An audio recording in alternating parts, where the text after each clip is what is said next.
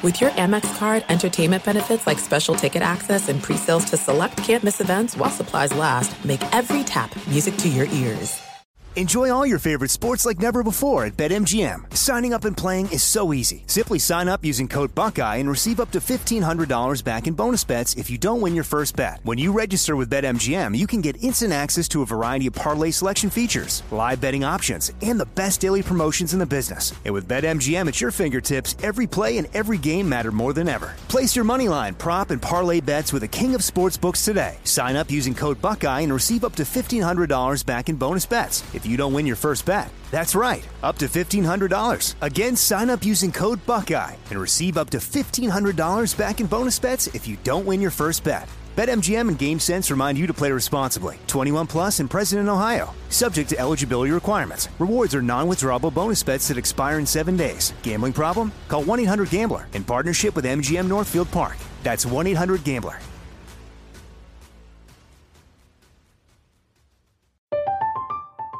I'm Katya Adler, host of The Global Story. Over the last 25 years, I've covered conflicts in the Middle East, political and economic crises in Europe, drug cartels in Mexico. Now I'm covering the stories behind the news all over the world in conversation with those who break it.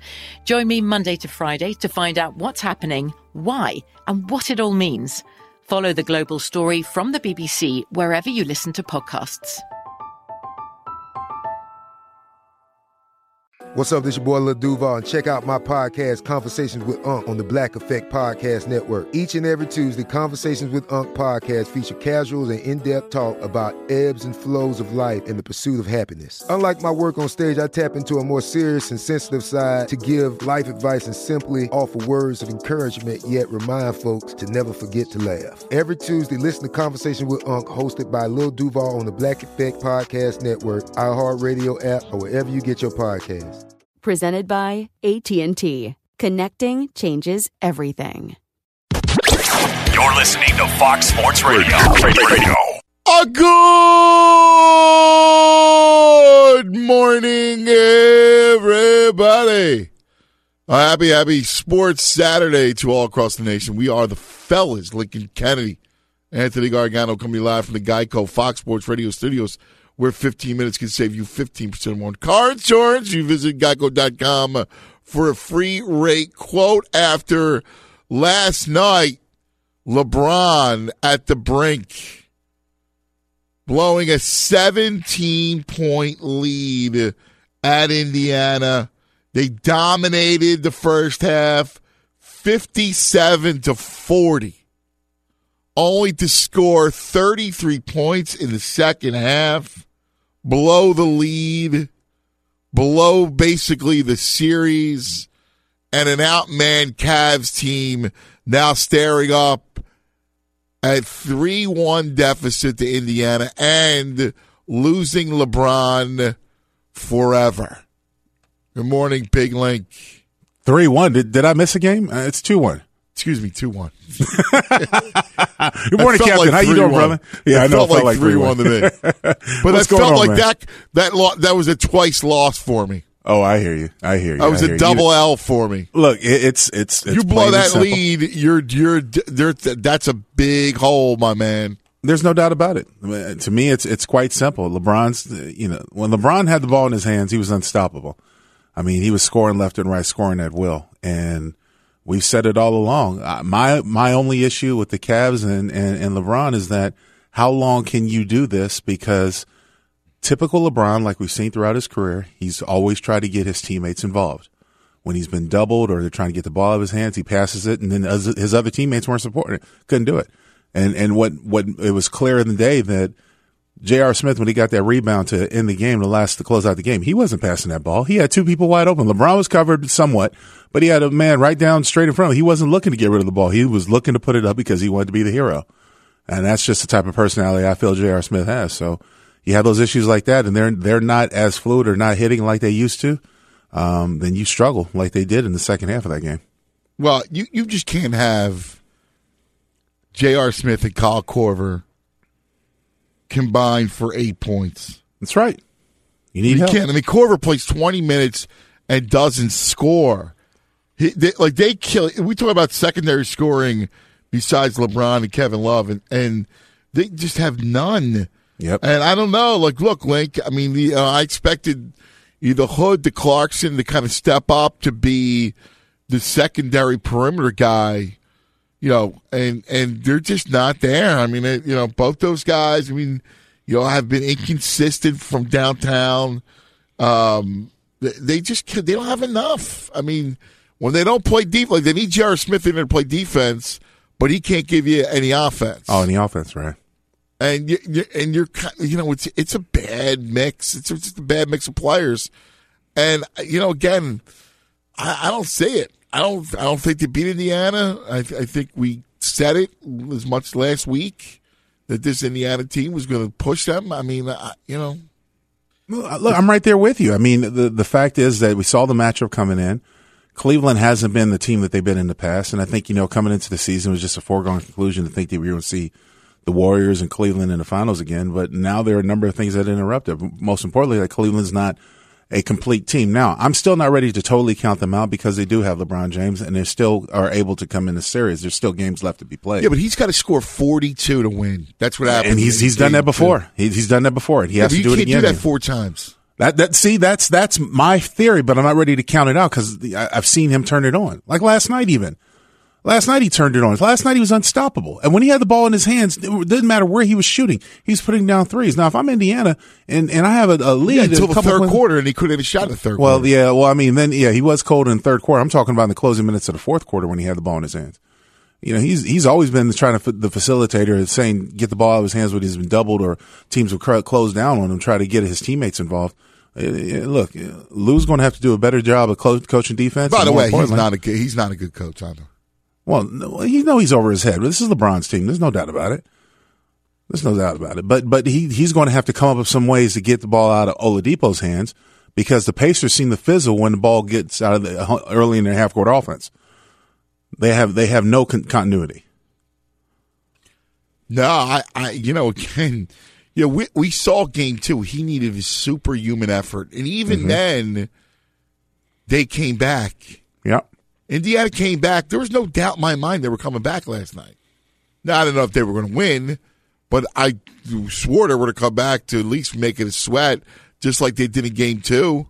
Yeah. Well, everybody makes their runs. Uh, you, you expect But that. yeah, but no, but but they're not good. They're, Cleveland isn't good enough to go run and hide. no, they're No, not. No, they're not and, complete and enough. No. this is the first round.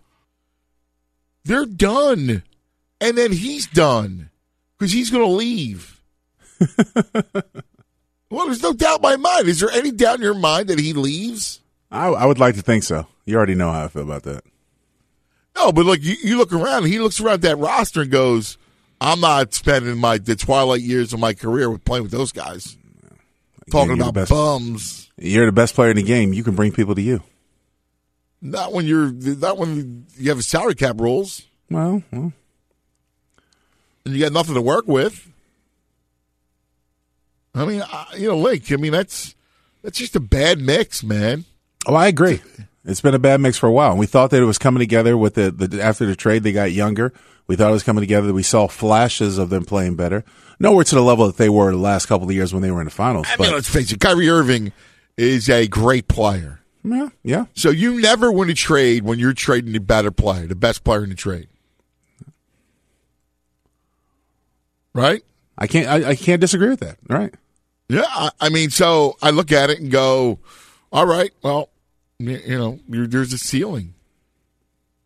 Now, the rest of the Eastern Conference is just fascinating. So, a couple of bounce backs for you last night as well. Washington all over Toronto in the game three, and the same thing with Milwaukee against Boston. Kind of expected, right? Game three, Yeah, where you back in come the home. Yeah, yeah, you you do. And the NBA, it's it's it's one of those things that have always perplexed me when watching it because a team, the home team, could look so dominant, and usually, you know, most odds makers or people give you a couple of points for being at home. Nowhere to the level where you're blowing somebody out in the playoffs double digits unless they're completely outmanned. And we know, especially with Boston and, and, and Washington, this is not a typical one eight series. You see the typical one eight series on the West between Houston and Minnesota. That's what you see in, that instance. But in this one, it's not a typical one. And all of a sudden, you know, for what it's worth, yesterday the Wizards came alive and, and, and really put a spanking down. I mean, so, uh, you know. Yeah, but is it the?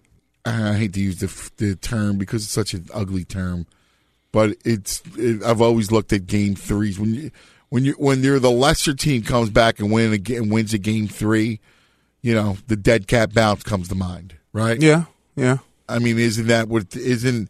It strikes me that way with Washington. Right. I mean, as good as I, I like Washington, they're not an eight seed. That's not a typical eight seed. Obviously, playing without John Wall the whole time pushed them down to an eight seed. That's a good team, but I think Toronto is legitimate. And Milwaukee, Boston is fascinating. I don't think Milwaukee has the chops to beat Boston.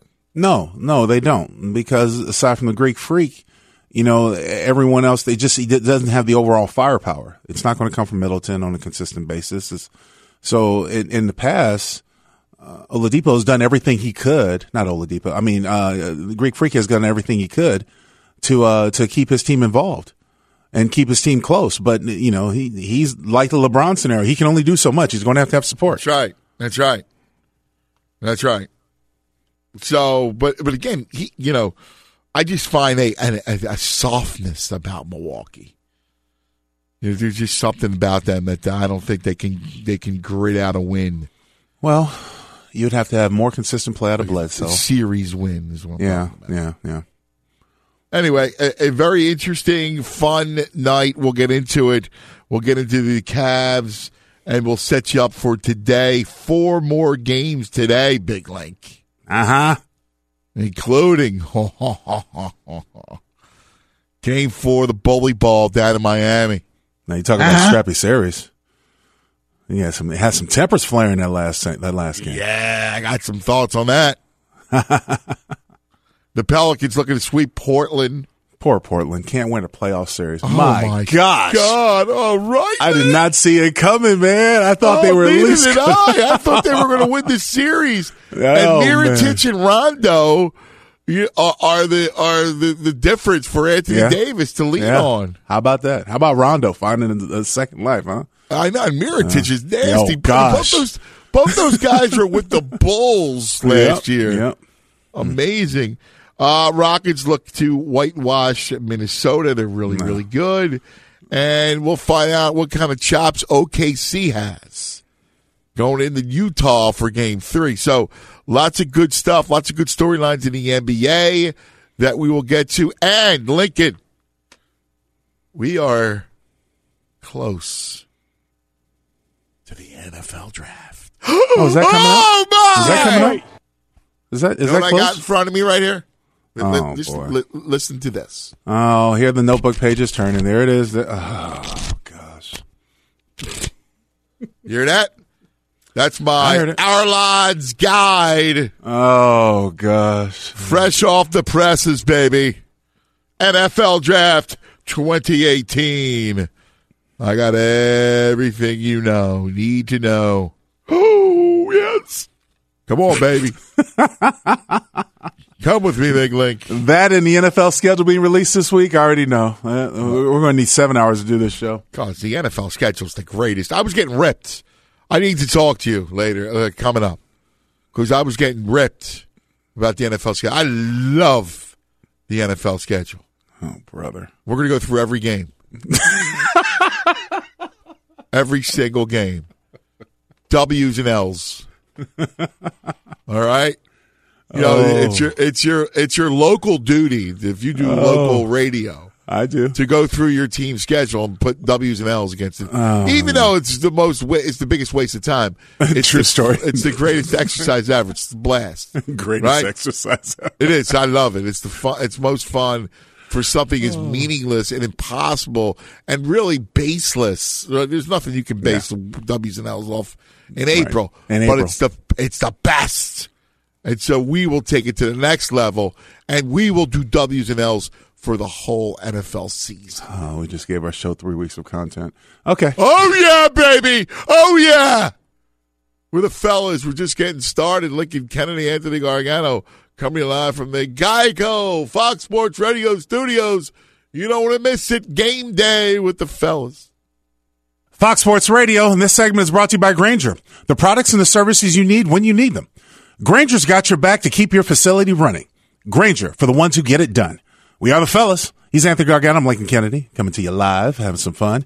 Uh, you know, we're going to break down uh, the draft, and there's there's always that time, cuz where it seems like that that uh, clandestine, ultimately clandestine game of spy versus spy, where general managers and organizations put out feelers to throw people off, to try to get a guy to drop, to possibly increase the trade value, all that other stuff that goes on around this time. It's a, it's a chess game between 32 general managers and no one carries the most weight than the teams that are in the top 10, of course. Uh, but it is what it is. There's a lot of rumors circulating about the quarterbacks. Let me ask you this right off the top of your head. Yeah, it's funny because Baker Mayfield rising to the top. Rising to the top. Yeah. Let, let me ask you this. Uh, out of the four quarterbacks, who do you think the one is most likely to drop? Because one of them's going to drop.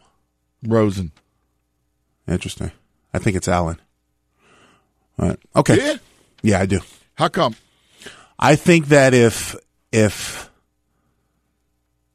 if Cleveland goes with Darnold and not Allen, I don't see I don't see the Giants or the Jets really wanting Allen. I I see them going elsewhere, and I think most Oh, likely you wouldn't be see the Giants going after Allen. no. I, I think they go after Rosen.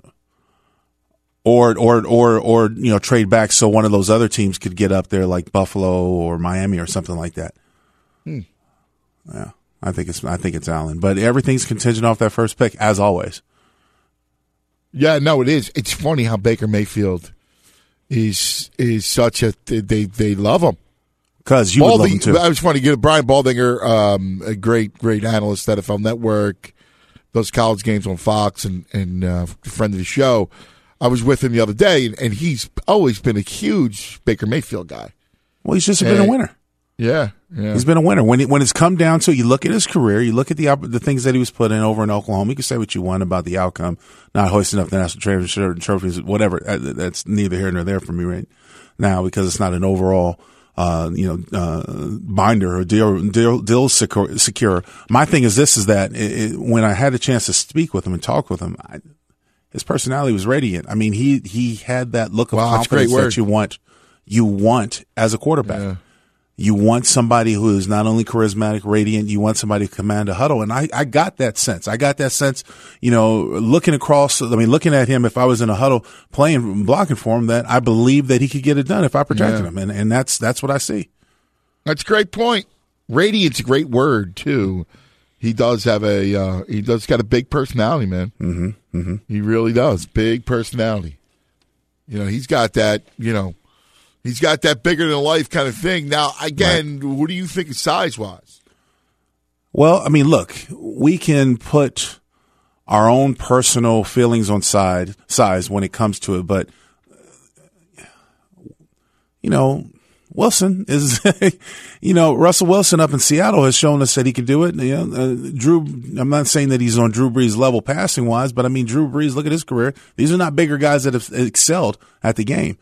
I don't think that's worth it's overlooked because we're not necessarily, even though there were a lot of uh, general managers that would prefer a pure pocket passer. I don't think we live the game is that way right now. I just don't. I don't it's not that way. If Russell Wilson can make a career so far over the last couple of years out of improvising in big plays, anything's possible. Yeah, yeah, yeah.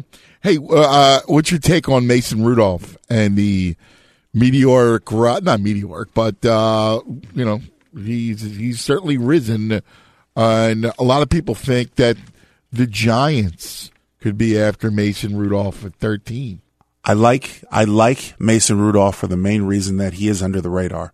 Because here's the thing, I still think there are parts of him that need to develop, especially for a pro caliber game. And because he's not considered one of the top four, he'll have a chance to develop.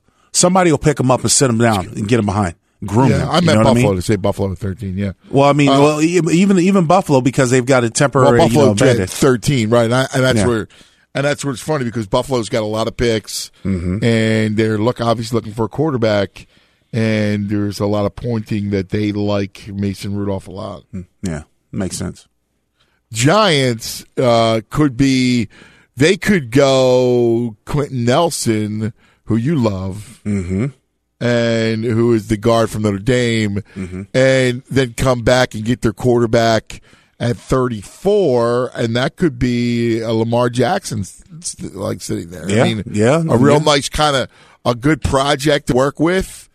You know, because look, you know, Lamar Jackson is a stud, and Right. uh, you know, you just get him used to it. You get him used Yeah. to it. You build them up, and you, you, you know, again, you send him over to film study and go, here you go, son, let's go.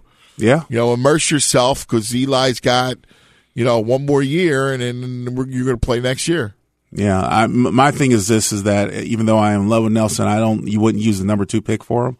Um, I think you would trade back and get multiple picks because I think he'll be available in, in- later in the top ten, if you will.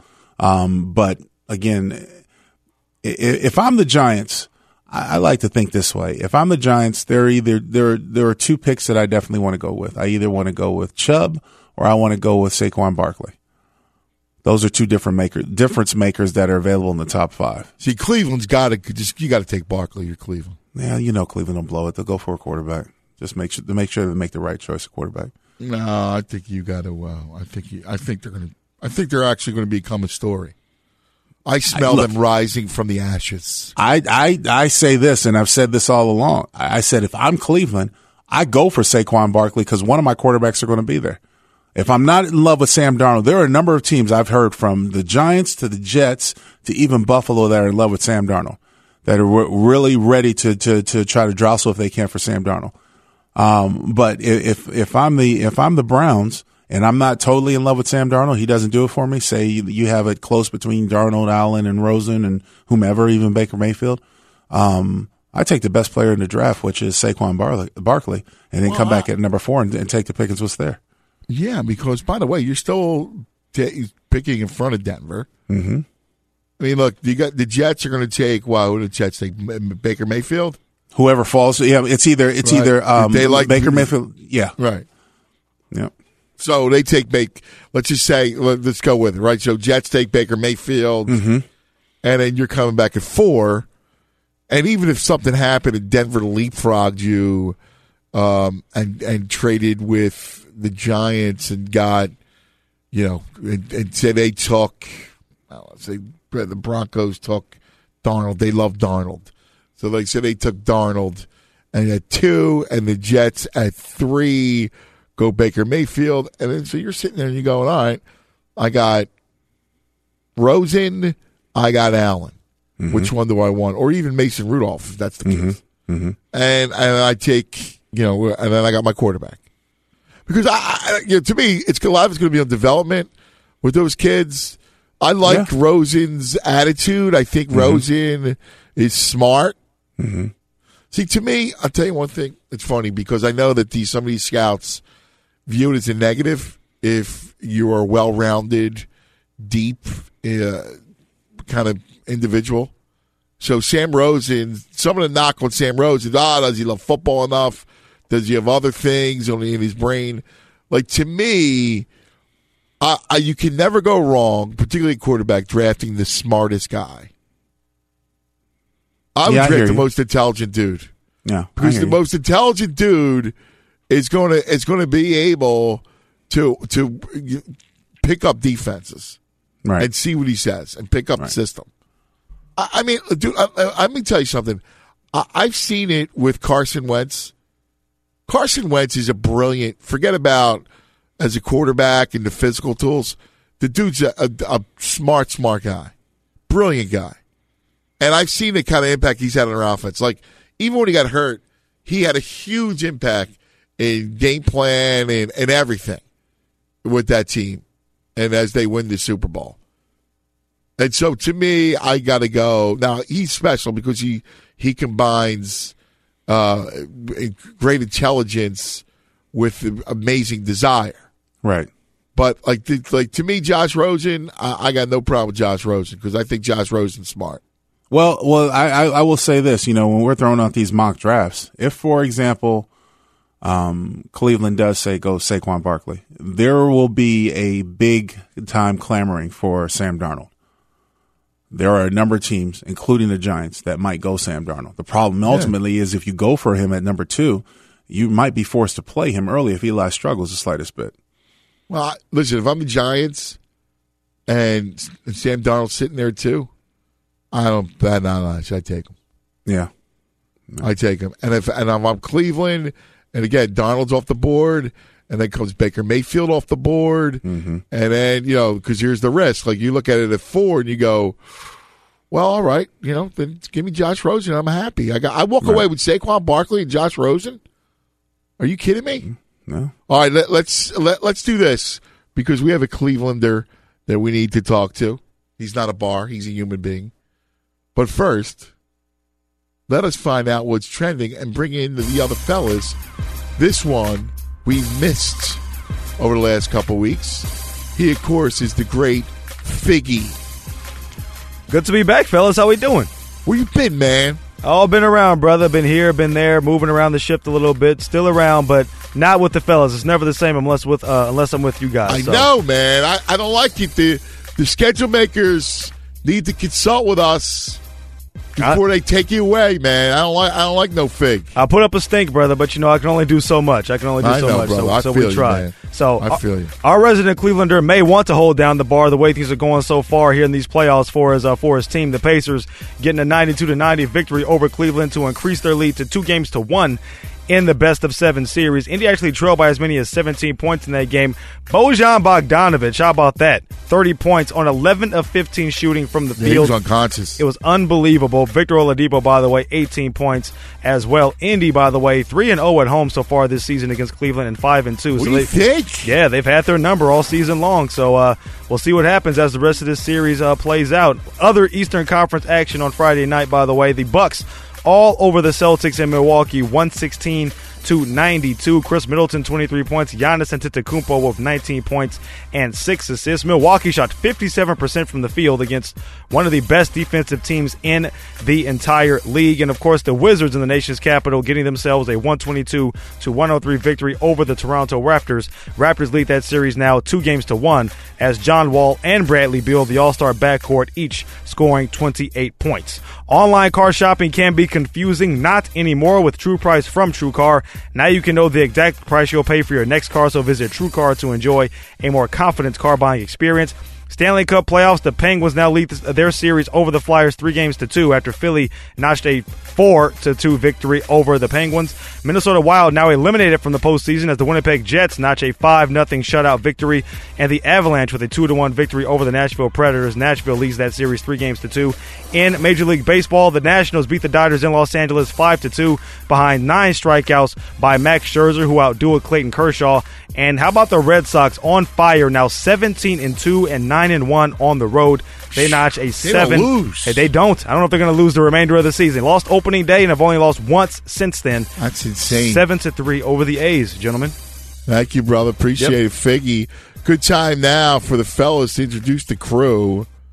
Of course, this is Lincoln Kennedy. I'm Anthony Gargano. We come to you live from the Geico Fox Sports Radio studios, where 15 minutes could save you 15% more on car insurance.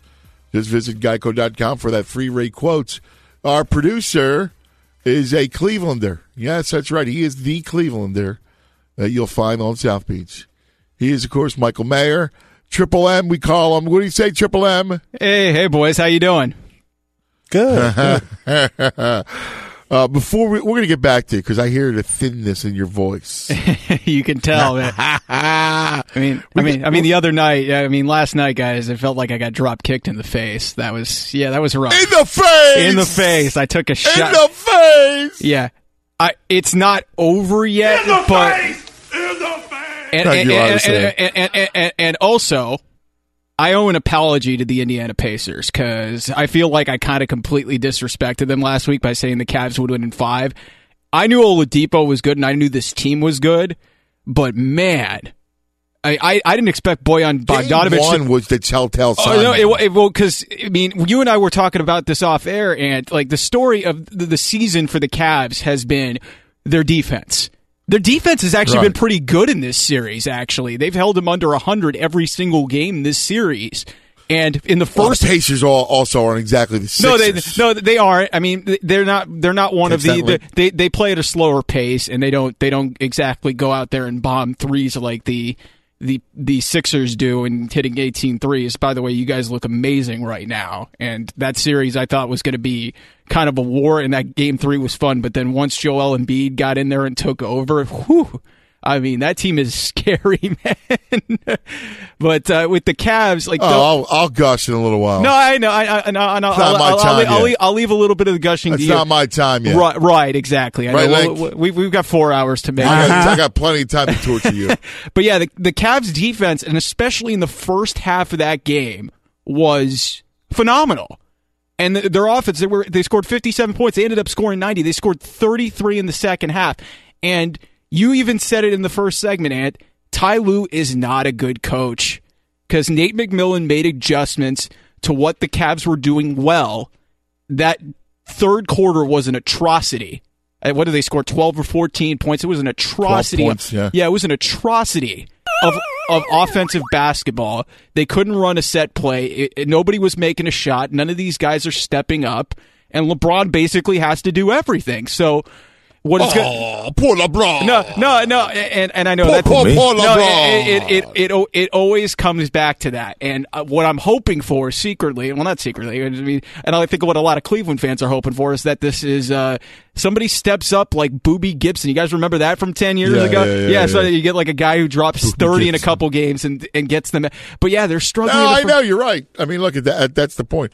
But by the way, Lincoln, did you hear post game when LeBron said he was asked the question like, "Is there anything you can tell your like some of the role players that where they can play above their pay grade?" Did you hear that question? I did not hear that one. I mean, I All right. I had to shut it down because I had to get some rest for the show. But Yeah, I no, don't blame you. I don't blame you. But LeBron's answer was, "I'm not going to let you rip us apart and all this other stuff. I'm not that kind of guy. You want me to throw my my teammates under the bus? Tri- Triple M, play. Do me a favor, get that. Here he is. This is LeBron. What are you guys looking for? You guys think I'm gonna throw my teammates under the bus? No, I'm. I'm not about that. Guys just got to play better, including myself. No, w- Had six that- turnovers tonight. I was horrible in the third quarter. Couldn't Was that make a a shot. throw under the bus type of I'm question? Make some better plays in the third quarter. Well, look, eh, when don't think it was a throw under the bus question. No, I don't think it was. I don't think it was a throw under the bus question, but I can understand where why he took it that way because I I, I gotta feel if I'm LeBron James and I've heard this before, this record played over and over again. If the ball is not in my hand in the closing seconds of a close game, what did I do wrong? And oh why Okay, why didn't I have the help? Ah, okay. Yeah, I don't You know know, what I what to mean? say. There's some, it- it- there's also guys there's there's there's some things that just drive me crazy about LeBron because he is so physically imposing, and this happened when they were playing Golden State over the past couple years. He is so physically imposing, and nobody can match up with him really. And what drives me the most nuts is he'll get in an isolation situation, run the clock down to about seven or eight seconds, and just take a fadeaway 17 footer. Like you can get to the rim at will. What I don't understand sometimes is like, and especially in that third quarter where he wasn't hitting anything, nobody was hitting anything. Like, if you want to get your guys going, attack, attack, attack. That's what you you do. I don't know if it was something to do because Bogdanovich did did a pretty good job of minimizing. To Coach Triple M. Yeah, yeah. Get I- up and get in No, LeBron's grill. Well, because it's, it's it- no, and, and this isn't just something that's been going on this year. This has been something that's been almost his entire career, and especially when he obviously when he's back with the Cavs. Obviously, I'm I'm watching Ca- every Cavs game and I'm seeing these things, and I'll just see him get into these isolation situations. And just run the clock down and take a fadeaway jumper. It's like, yeah, you can make that, but you can also get to the rim. Yeah, well, It's- listen, it- he's he's a great. He can get to the rim No, at will. I mean, you. yeah, he- yeah, I know he can get to the rim. It's just like, but especially when your team is struggling like they were in the third quarter, and Yeah, you're I mean, taking look, fade you- away. Yeah, it's yeah, not I good mean, you offense. know. it's not good offense. Yeah. All right. Uh, let us go to another member, the fifth member of our crew, and it's, again we're the fellas, and he is uh, oh, he's got a new Twitter handle. Yes. You should know. I heard it from Jonas. Yeah. I love I love Jonas. He's uh, Don't he's we terrific. all? Jonas Knox is awesome. Comes on before the fellas. He's a great listen.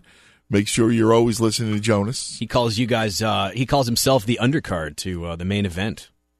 Yeah, no, no, no, Fellas, no. the That's not fellas. true. No, that's not true. Yeah, not even close. We are. Oh, we come on are. We're. We're. we bow It's- down to him. It's co radio supremacy. It's, That's it's co. Uh, but we love Jonas and we love you, Iowa Sam, and your new Oh, well, thank Twitter handle. Yes, I just wanted to make it a little more reflective of uh, what I'm known on the air, uh, and so I'm Iowa Sam 99 at Iowa Sam 99. So there you go. Iowa Sam 99, and the 99 is what, what does that represent? Uh, there are 99 counties in the state of Iowa. It's a cool number too. So there you go. There you go. Look at that. There you go. By the way, I like you brandishing the hometown, Hell yeah. man. Yep, Johnson That's County. all right. Shout out. But um, I don't think uh, Anthony. I don't know if the the city of Milwaukee likes you calling them soft. You know, they got that Harley Davidson patch on the uh, on the jersey. They want to be known No, as the, listen, the I think Mil- steel, the loud steel boys. You know, I think Milwaukee, the city, is a tough city. yes, but, I the- think that Bucks team, outside of Malcolm Brogdon, is not a, is not a tough team. they will wilt. I I do. I don't. You see toughness on that team, Lincoln. You see toughness on that team. Well, it, it lacks thereof as a completed team. Yeah, it's it's lacking. It's hard to say. I see I toughness. mean, I, I don't s- I don't say it. I don't necessarily s- think Boston is a grade of toughness either, but I mean, hey, No, I do. I think Boston's a tough squad, man. really. Yeah, yeah. No, I think Not, that without they're Kyrie nasty- Irving, I think they they they, they show No, signs. there's, there's a difference between talent and toughness. well, I agree, but what what what makes I mean, makes Marcus Morris tough? is a tough dude. Uh, he some, sometimes a little bit of a Rozier's tough. Oh, Rozier, right? Jaylen Brown's tough. Well, these guys are tough. Mm. Well, now you disagree? I we'll we'll agree to disagree. There's And they have nothing a that's great tough. Oh, Marcus Morris. No, Morris, yes, but Dude, he Rozier. beat up the half the league. There's nobody. he's one of the toughest guys in the league, Marcus Morris. They- him and his brother Markieff take out everybody. Uh huh. That they've tried so far too. Jaylen Brown's nasty. He's tough. These guys are tough. What, Eric Bledsoe's tough? No, I didn't say Bledsoe was tough. I would say Jabari Parker's tough. Oh man, Middleton, Tyler Zeller. Oh yeah, These guys a are tough. tough. guy. no, Say gritty series. Gotta watch out for. I think Boston's got more grit. That's all I'm saying. Boston has more talent. It's not. It's not an indicator of the town. The town is a very tough town, Milwaukee. It's a very underrated city too, mind you. All right, uh, we got lots to get to, including coming up. Speaking of tough, what do you say we dive into what's going to happen in Miami today for Game Four? Fight and the Fight. and the and the bullies going at it. That's right. Ahead, D Wade. I can't Oh. believe D Wade turned into a D bag. Oh, stop it! You wouldn't have it any other way. If he was a Sixer and didn't stand up for himself the way Fellas. he did, you are so wrong. Leave D-Wade alone. D bag. All right, welcome back, fellas. Lincoln Kennedy, Anthony Gargano, hanging out with you. So uh, today's a big one. Uh, we got we're talking about gritty series and toughness, and we had some high drama in uh, in the Heat Sixers series. That one takes place uh, coming up.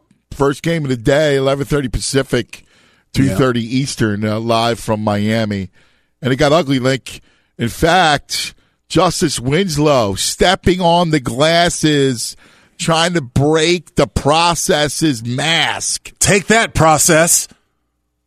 All right, and then the process, the process said. It doesn't matter. I I have fifty of these masks, masks, and I will destroy you. I will destroy you. Joel Embiid said. I must break you. He said, "I will destroy, destroy the Heat." How about First the of all, process how, coming how, back? how about how about how, how uncomfortable could you could you imagine it is under that mask with goggles on top of it? I mean, No, it's, it's like tough, yeah. it's like- You know, it's funny. You're right. You you nailed it. You nailed it. Like so, I know him really well, and he he's a great, great player. Yeah, he is. So That he is. so you know he was trying to do early. If you know, like he, I mean, he's a seven two guy who can break guys down off the dribble. It's pretty amazing, right? And so he's trying to break guys down off the dribble, and he, uh, he really shouldn't be doing that. But he can't see his dribble because of the mask. And so early on, if you noticed, he had a, a couple turnovers. He missed Right. his first four shots. And I think a lot of it to do was he really couldn't see his dribble with the mask Right. on. Right. And so he kind of adapted a little bit, and that's why you saw him hit a three, he took a couple shots, and then he went down low a little bit, and he got fouled a lot. But he he's a terrific player, and he's going to get used to it, and he's only going to get better in the series. No doubt. Miami tried to thug it out, Link. Yeah, yeah, they did. Well, you you knew that was going to happen. The veteran leadership, the, the well, the veteran leadership, the veterans. When it comes to young athleticism, the best thing veterans can do, and it, it's it's a game that I used a lot when I played. Um, you have that youthful talent, but if you just thug them around, you push them around, thump them around, be like, "Hey, look here, young kid, you ain't you ain't ready for the big boy stuff yet." You could try to intimidate them, get in their head mentally, and cause them to, to, to force a couple of errors and mistakes. Listen, Spoelstra's a great coach. I think Yeah. that's the smart move. Is that you play that mutant Tyler Johnson, and, and, Did you and that wait? Did you hold on? Hold on. Time out. You just call him a mutant? did you? maybe. You want I just wanted to make sure. I just wanted to make sure my headphones were working correctly, and I heard you use the word mutant. Figgy, did you hear me say mutant? Is that possible? he might be busy. What was that, Anthony? I'm sorry. Did you hear me say mutant? Did I Mut- called uh, Tyler Johnson a mutant? Tyler Johnson's a mutant. See, that's what Yeah. I said, Figgy. That's exactly the way I, I was. I heard the exact same thing, and I had to double check my earphones to see. Yeah, did it, did did, uh, did Anthony really just say that? Yeah, Just, just, just call and, Am I no, yeah, wrong? and it was so nonchalant. By the way, it was just It like came out. Yeah, It was came out so gradual, Yeah, yeah, I know. It was just like yeah, yeah. Ty- Tyler Johnson, the mutant. It was like yeah, it's just yeah, just Well, like normal not? conversation. Am I wrong? I don't know if I'm calling him a mutant, but Like, you know, hey, a I- mutant like like an X Man, like he can shoot Yeah, lasers out of go, his are, eyes, going, or, are you going? You going X Men Like now? he's, yeah. he's or a like Frankenstein type mutant. Like what are we little talking about? Frankenstein kind of mutant. He's got no superpowers. He's Oh like a Frankenstein, gosh. like put together like from dead bodies. Oh, jeez, wow. You know, like that. it's pretty, it's pretty low there, Anthony. Nah, there's nothing wrong with that. You know, man's created. I don't know. Um, he was never born. He was created. oh wow, Tyler There- Johnson. There's All not- right. I can't Created come in back a from that one. lab. Created in a lab. There you I go. really can't come back from that So one. then, then, when did D Wade become such a thug? Oh, he love always has D-Wade. been. He's one of the dirtiest players in NBA history. I, I, I love I love D Wade. You're lecturing guys after what he did to poor Justin Anderson, and he's Yeah. lucky Justin Anderson, who's Virginia tough, Mm-hmm. who, who, who, who could chew him up, spit him around. Remember Dwyane Wade broke Kobe Bryant's nose in the All Star game? Yes, Yeah. I mean, my yes, goodness. you're right. He's always been there, and I got lo- I got suckered. I got suckered. I want to get into this a little bit. How I was wrong about D Wade. I once loved him, but he's really a douche. Fellas. All right, welcome back. Hour number two of the fellas, Lincoln Kennedy Anthony Gargano live from the Geico Fox Sports Radio studios in Los Angeles. 15 minutes could save you 15% more in car insurance. Visit geico.com for a free rate quote. We're going over the NBA playoffs a little bit later, a little NFL schedule, and a little bit of uh, draft. Love the draft, love the schedule. In fact, I got mocked on my local show. The Sixers were playing, Sixers and Heat oh, in game three. So that was game three. And so I said, listen, that was a 7 p.m. Eastern start. So I said, the game will get over around 10. I will DVR the schedule show and then watch the schedule show, which is two hours, 88 minutes. Um, well, fast forward commercials after the basketball game. And then they were trashing me, saying, what am I weird? You don't. They just don't know you like they, no, no, no, not for the not for the, the slightest part because I, I got you. They just they just don't You know watched it, didn't you? how committal to how committed to sports you are. It's a little bit difficult different for me because I'm being on the West Coast and being behind. There's more of the day that I have before the game, so I saw most of the game, um, but I didn't see all of it. No, the schedule. You watched the schedule. Oh, oh, the schedule. Oh no, I don't. No, I don't watch the schedule. It's like watching the combine. Why would I watch paint dry? You know, there, there are things that has not changed that have not changed. the schedule's that have not changed because since we've been doing this. Let us go I've to November. I've always said the same thing. I go to the end of the year whenever I see the schedule because I look at because my job consists of me standing on the sidelines, you know, handling the weather and the elements that they are uh, at the time. So I look for the December schedule, the late November schedule. And for the Raiders, you know, this year I got to be mid December. I'm going to be standing on the sideline in Cincinnati. And then, just like they do us every single year, either the final game or one of the late games are in Kansas City, where it's just downright frigid. So December 30th, I'm going to be standing on the, side, the sidelines of Kansas City, That's where nice. I promise you, it's not nice. To hell it is. You oh, stand Oh, on the sideline. man. Arrowhead Stadium, blood Oh, red. Arrowhead. There's going to be nothing but dirt there for the the Raiders. land of our. It's probably going to be one of those games that come down to it where, you know, whoever wins the game will either win the division or it's for a playoff spot or something like that.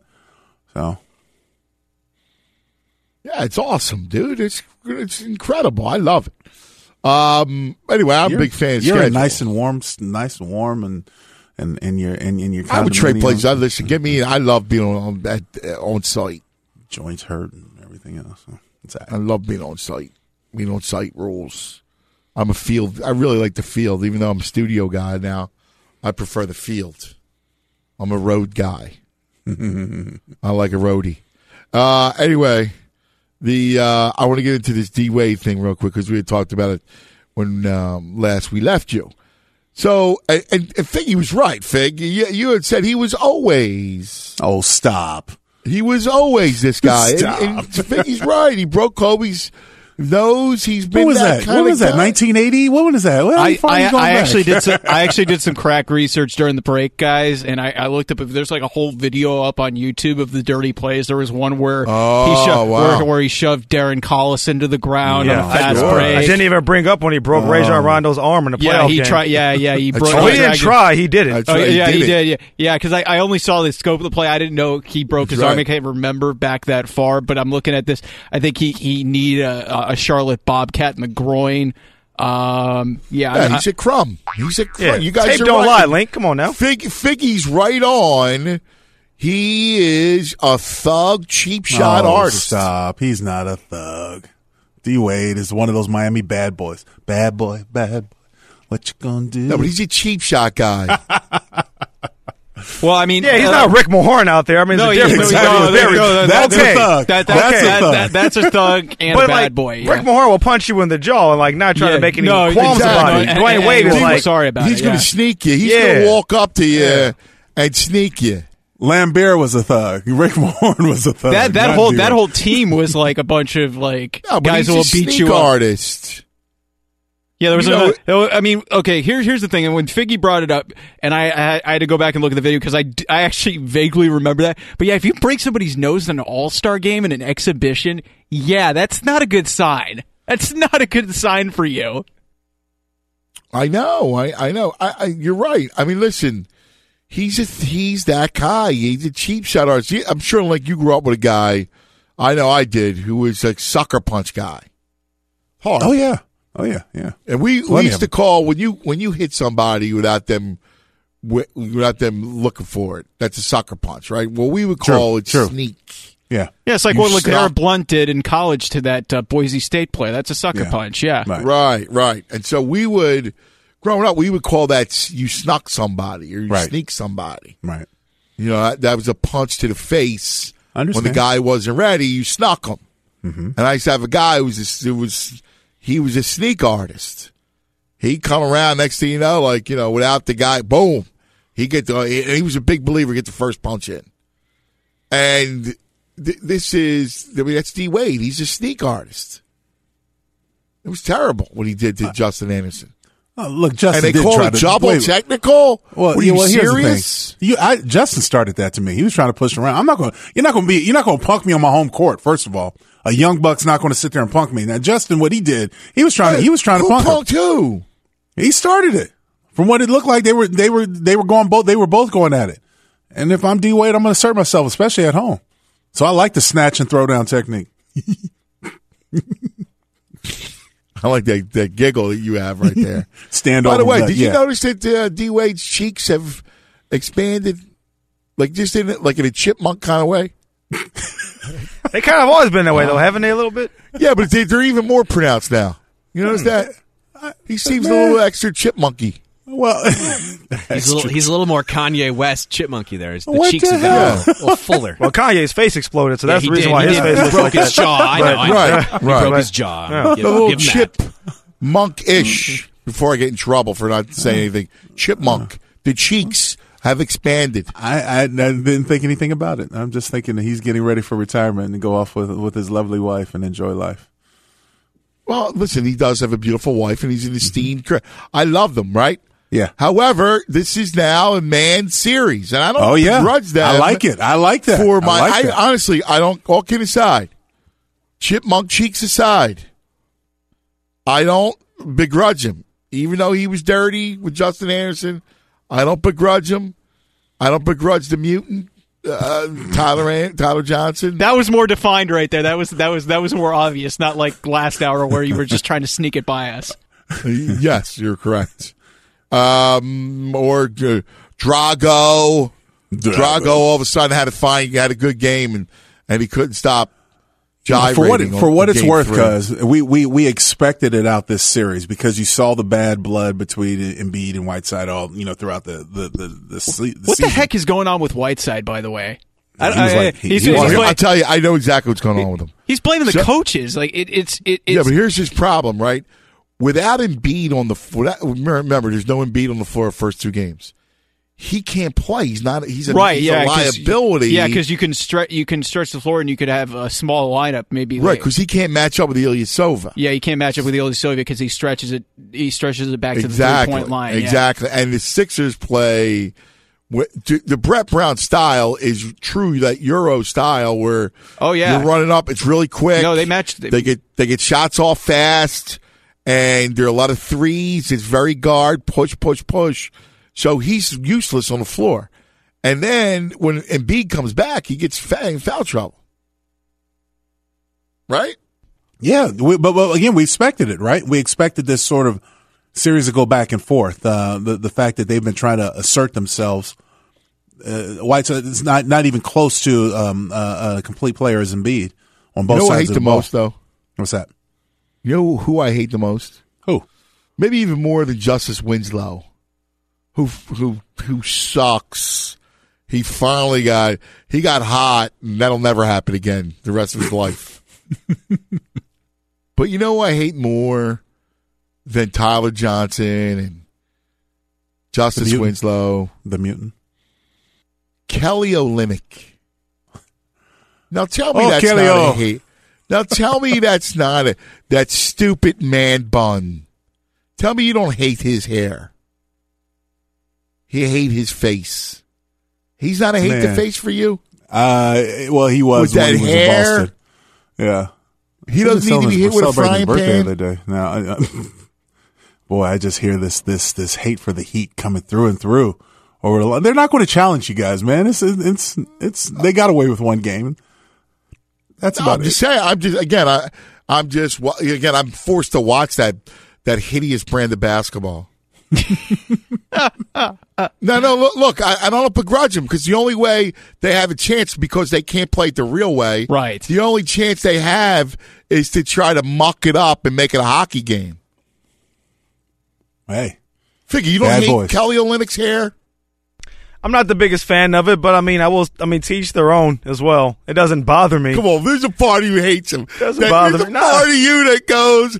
I like to see that guy get get hit with a frying pan. Well, you, well, you guys Oh, already know me. You got you guys already know me. I, I've I've hated Kelly Olynyk since he ripped Yes, you- Kevin Love's arm out of its socket and took him out of the playoffs three years He's ago. not, right. He's a dirty. He's another dirty. Right. No, that's that's their brand of basketball. They're a physical team. They're the type of team that likes to get up and, and, with it, and it's an interesting matchup. But the only chance that they had is if they get physical. If they get into a three point shooting contest, then they're not going to win because Philly's going to knock down their shots and and in games one and three, they hit 18 threes, and Miami can't match that. They don't. Have, they're Right. they're leading. They're, I think their leading scorer was Dragic, right? And, and, he, and he doesn't even average. Well, like, again, we knew this coming into the series. Without Miami having a true number one or a true pure, pure, pure scorer, they were going to have to be creative in the way they try to attack the 76ers. They don't have the athleticism or I talent. agree. but Listen, I think Erik Spoelstra is a great coach. He's trying to throw the everything he can at it. And only could- the only way they can do it is if they They try thug get it your up head. and they get yep. ugly, and then they you know they want to play bully ball. Yep. That's all right. You know they're going to lose in five. right in the Adam's apple. That Adam's apple, for Kelly Olynyk. He's had that hair, uh, Anthony. I think he's had that hair for a long time since his Gonzaga days. He, I don't know if he's done the man bun, but he's had long hair. Oh, he said the no. He had the man, he had the man bun and the long hair when he was actually. You know, what? he might have been wearing the headband in college. I think he did the headband. Yeah, Yeah, he did. What's the your head- thoughts on the uh, on the man bun? Me, Yes, I do not do not care for it. you don't know. part I of- was saying I- I- I'm no. out on Yeah. it too. No, it's Like- part of Triple our- is our- out on the man Mil- bun. millennial narcissism goes with the, Oh. the tats, the the the tats that don't mean anything, the man You're bun. 65 years old? What do you mean, Well, millennial come on. narcissism? Uh, The Instagram, it, all this stuff is just goes together. It's just Did he just say Instagram? yeah. Man, Sam, going get off You my left your lawn walk. right you left now. your walker in the corner over there. Sam. After the man changed his Twitter handle to become more relevant, he's Right. he's coming with Instagram. I mean, I am a millennial, so I mean, I can I can comment on my own stupid generation. Yeah, yeah, but but that that was was with like your get- smartphones and your Twitter and Instagrams. Come on, That was like get off my lawn material My right there, man. You sound like an old man. guys Sam. just trying to look all tough. They're trying to look all hard, and they're not. They're just doing this stuff to look that way, and they're not. How about that? Maybe he just likes like to put that. his how hair does, up man, that how does way. wearing a man bun make you look tough? Right, it's the exact It's opposite. because it's coupled. It's coupled with other stuff. It's like Yeah. the, the, the the big sleeve tattoo, and like, give me a break, cut me a break. I don't buy uh, it. Here he goes. So uh, I was saying, man. All right. I Ooh, respect I was I was mad. saying. Ooh. I, I respect Iowa. Sam 99. Oh. 99 years old, right? No, man. I don't leave him alone. What do you think? You like that? You're a fan of man bun link? Come on now. It's like a, it's like being being a fan of a mullet. Come on now, come on. no, Fig, you're a fan of man bun? No, I'm not a fan of it. See, where, where- where's my back? But I'm saying I'm not a fan of it, but he can wear whatever he wants. I don't Yeah, care. of course. Stop with life. the This wherever you want. I'm not I'm not going on a tangent like oh Yeah. man bun havers and Yeah, these I'm not gonna criticize around the the neck and, and this Instagram Well, crap. What is this? Yeah, whatever. No, but don't you want to punch Kelly Olynyk in the face? You know you do. I know deep down, Figgy, you want to punch him. He's got a punchable face. I maybe nudge him in And the they- ribs and once or twice. yes, and the man bun makes it even more. It doesn't Of help. course, exactly. I just tap into your base instincts, is all. Just a disclaimer: we do not condone violence here at FSR. We are just merely speaking. Speak for the- yourself. Don't Right, speak for yourself, all right. Sam. That's I'm right. just getting myself off the hook here. That's all. Look, when I say punchable Yeah, I- face I and know. Hit with a frying pan, these things aren't we have literal. to clarify. Yeah, it's like a cartoon. You get hit with a All frying right. pan, right? Uh, I said it. To Da- Dwyane Wade's uh, cheeks look like a chipmunk. That's just the Yeah. it's, it's being I don't even descriptive. because the, the problem the problem is that most of these millennials don't even know what a frying pan is. I mean, they just cook with a true. microwave. Oh, we don't know how to cook now, do we? Air fryers and stuff like that. Yeah. Right. Let me just- All right, are we? these guys with these damn air fryers and, and, and fried uh, we turkey are roasters. off of the rails. We'll come back. It's always fun when the show goes awry. We'll come back in just a moment, and uh, we may actually may do some serious breakdown, or maybe not. Fellas on Fox. I'm against all its me's. So self-absorbed and egotistical. It's like those hip musicians with their complicated shoes. Oh man, that's too funny and it's so appropriate. This segment is brought to you by Grainger, the products and the services you need when you need them. Grainger's got your back to keep your facility running. Grainger, for those who want, for the ones who get it done. We are the fellas, Anthony Gargano, Lincoln Kennedy and crew. Uh, and we're having some fun. Uh, these, uh, these millennials and their air fryers and everything else. I feel like that old man, just like, like was it, was that Seinfeld? Cause Yes, I- it was. Yeah. Okay. That was All George right. Costanza going on an epic rant. There you go. That's There you Iowa go. Sam. That's Iowa me. Sam. Yeah. That's Iowa Sam. That's right. I That's right. channeled uh, '90s sitcom George Costanza. You know, he had Costanza me. I was on. He's I was really on a board with Iowa Seinfeld Sam. guy. Uh, Who? Iowa? Yeah. Oh, I, I could believe that. I never seen the show really, so you know, that there. No, the best is um, you remember Curb Your Enthusiasm? So Never watched Still on one. right now. Is yeah, it? yeah, Yeah. yeah. So I, I, when it first comes on, like, oh, Link, you know me with shows, right? I like to. Oh yeah, yeah. I, I always like different shows. I come on the air, and go ah, shows, movie, TV shows or movies. So I call Link, oh, you got to watch his show. It's the best. Larry David, he created Seinfeld. Link goes, ah, I'm out. Right. So then uh, you watched one episode and you hated it. Of Was the- it Curb Your Enthusiasm or, or Yes. Seinfeld? Curb. My biggest my biggest issue with Seinfeld. You hated is it. his- well, yeah, I hated I hated Seinfeld because of his voice. His his delivery just drove me crazy.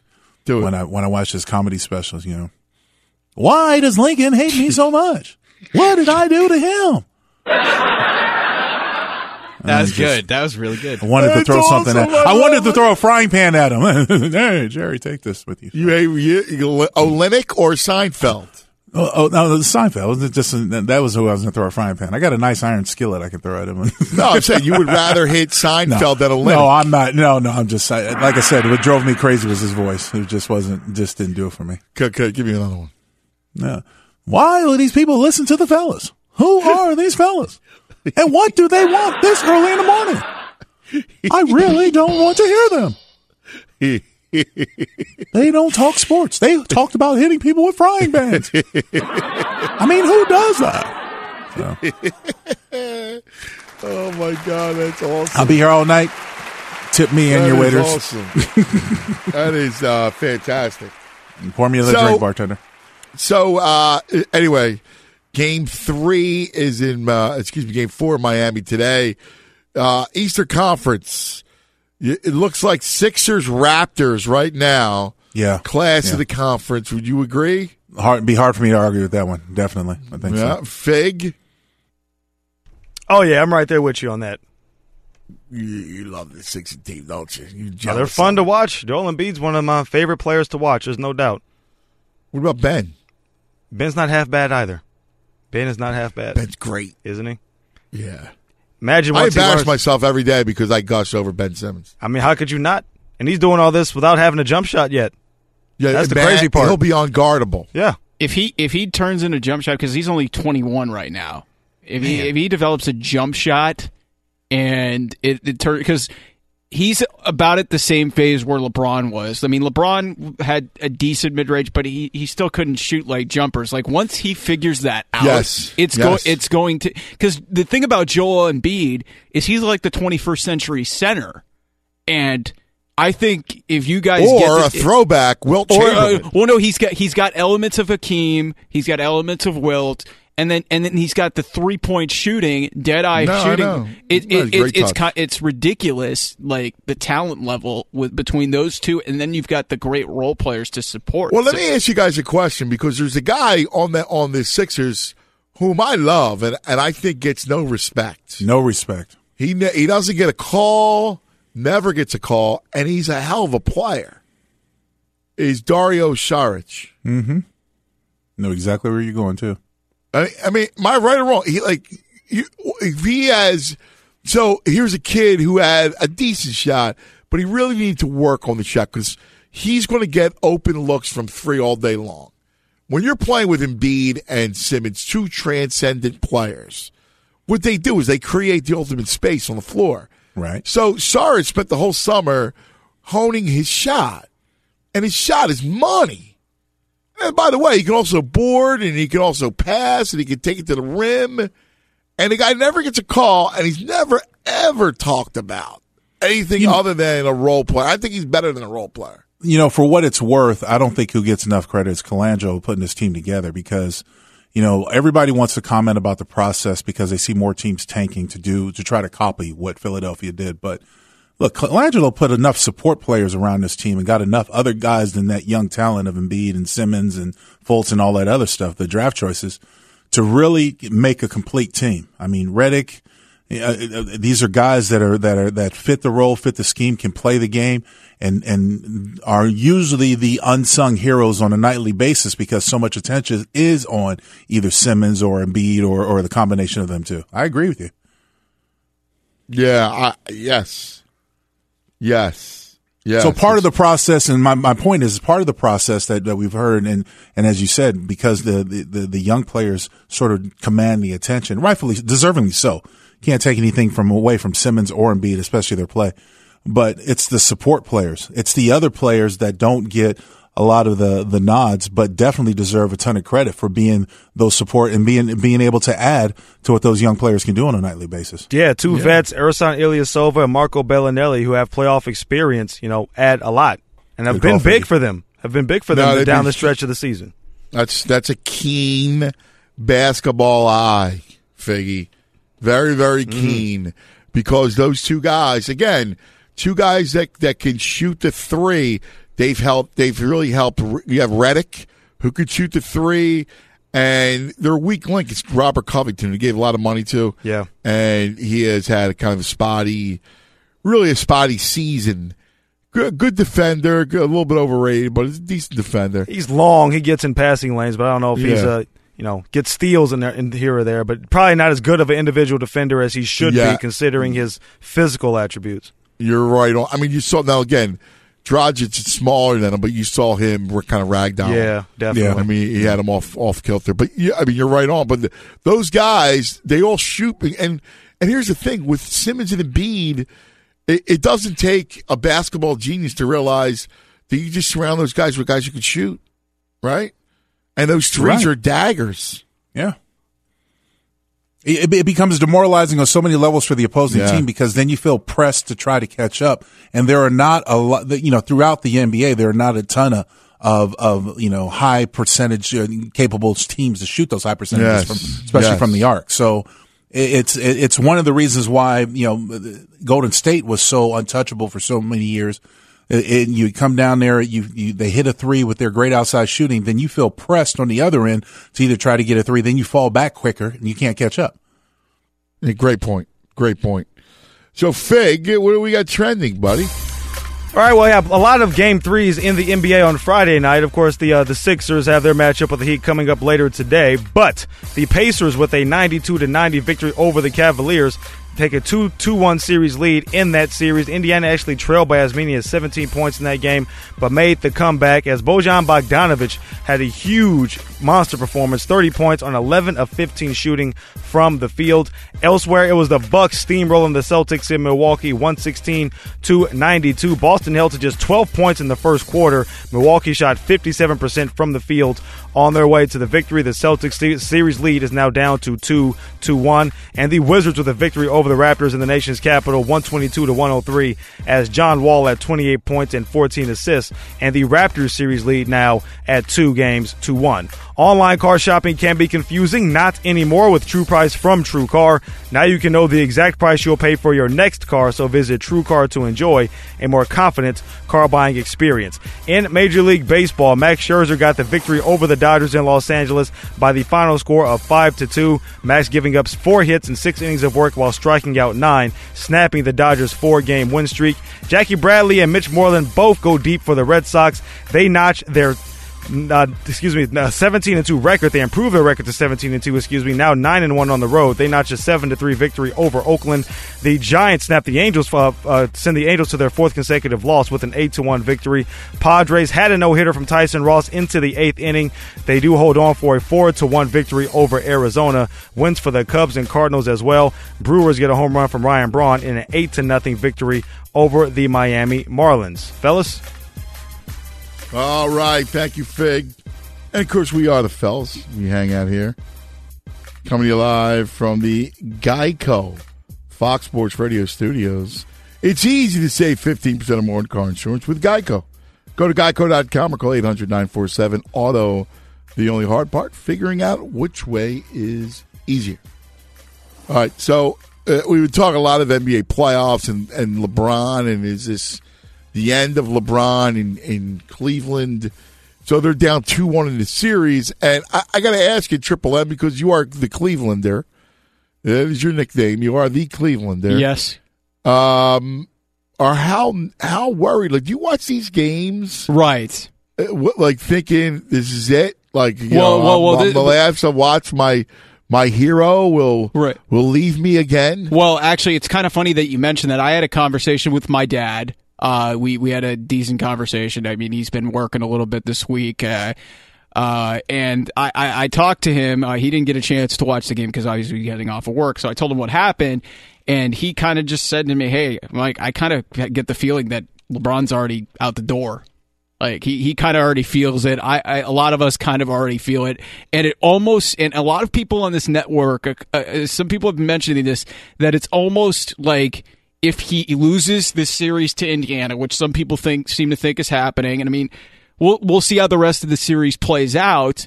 That it's very easy for him to just walk out the door if they just lose in the first round because he's never. Here's the crazy thing He's been in the playoff. Uh, he's been in the league for 15 years. He's never lost in the first round. Think about that. That's insane. he he's never lost in the first round. So it would almost oh, be it would almost be so convenient for him to lose in the first round. And I'm not saying that it's going to happen that he can leave. And I and I don't want it to happen, but I kind of get this sense that like and I've been feeling it for a while and especially seeing how these first 3 games happen that it's probably it's probably going to happen because if the, if this supporting cast cast can't support him, then yeah, yes. Yes. It, it's it's it, and it sucks, man. But yes. but it, but it, I don't but, mean to laugh at, at, at your no at, no no. I, I, as I, you wallow, but I find it just completely hysterical. Well, yeah, because it's it's just like and, and and believe me, it's not it's not like look, I, I, of course I'm always going to be in denial, and I'm always going to hope that he's going to stay. Yeah, and, yeah. and and and and who knows? Because I've been on record and I've talked to a couple of people who are uh, who are Sixers fans. And look, it'd be great for you guys to get LeBron, but you guys could get to the finals this year. And if you do, I don't know why you why you need LeBron because Embiid and Embiid and Embiid and Embiid and Simmons are going to get better. And LeBron, I hear you, dude. I, I there's a part of me listen, there's a part of me that says I kind of don't want him. Listen, I want. Well, everybody everybody wants LeBron. I mean, I, right. I get. Like, I, you be you'd be a fool to not want LeBron. Absolutely. But there's a part of me that says, you know, I love this team so much. Now, again, I was raised with this team. All right, so understand this that that Sixer team. I was at the beginning of the whole pro. I was on board with the process. Yeah, I you were. Stephen yeah, A. I remember. Smith. Yeah, exactly. You know the whole thing. I mean, the only way you can do it anyway. I loved. I I was. I started suck for Simmons. That whole thing because I loved Ben, and so I, I really love the way this team is, and I love the way it's constituted. The only problem with LeBron is that when you bring LeBron in, he takes up. It becomes about LeBron and not about the rest of those guys. Exactly. And when you're building up a team, you you don't want to drag in a guy like it, it, it's rare that that type of thing works because with Kevin Durant, like a lot of people are thinking Kevin, he just fit right in, and that just doesn't happen in a lot of situations. Look what happened in Oklahoma City, and I'm not going to say that that's going to happen. You look, you bring three egos into that. Eh, eh, eh, I mean, Paul George is not necessarily that big of an ego, but you bring, you have Russell Westbrook there, you bring in Carmelo Anthony, and you have Paul George there. Look what's happening. They're it's questionable that they're going to get out of the first round. So. Uh, with LeBron, it'd be great to get him and it would and, and, it would make a lot of sense for him because there's a lot of talent there. But if you're the 76ers and you got guys who want to be alpha dogs like Joel Embiid, who even though he's recruiting them, and Ben Simmons, who has obviously a relationship with LeBron, it'd be great to get him, but you want to be an alpha dog. And I and I think this team and, and, obviously, I don't know what's going to happen with the Cavs, and we don't know what's going to happen with Toronto if, if, if whatever the matchup would be in the conference finals they they match up really well with the with the uh, the Warriors now and the Rockets. They match up really well because who who's going to guard Joel Embiid? Like who who's going to guard Joel Embiid? I mean, Capela he he's primarily around the rim, uh, and then you look like if Draymond Green gets matched up on Joel Embiid, Joel Embiid's going to win that matchup every day. Like, it's yeah. that, that's not even a fair fight. Yeah, I like. What, what do you think? Does it make sense when I say it all? Because, like, obviously, the LeBron's the best player in the game. You'd want him if you're a team, and I, you know, we're talking about the Sixers, but it could be anybody.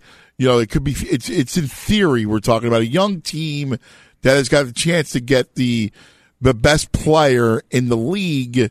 Obviously, you want him, but when it becomes all about him, do you lose something?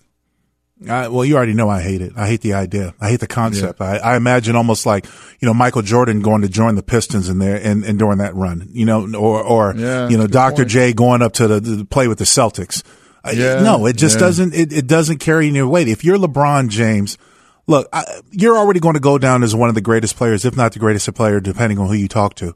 Why do you need to join anybody? Why do you need to go anywhere? It's not about the money. It, it really isn't. If No, you no, go, it's about if you chasing chasing chasing chips. championships, okay, chasing the rings. But if you go somewhere, then you're then to, in my mind, let's just say put him on the Sixers. In my mind, it's almost like Kevin Durant. Well, Kevin Durant couldn't win a championship until he went to the Warriors, until he went to a stacked team. LeBron James can't win a championship until he goes to a stacked team. If it happens like that, I, I hate it. Call me old school, call me old fashioned, mm-hmm. whatever you want. I, I, I don't like it because that's what I imagine it as.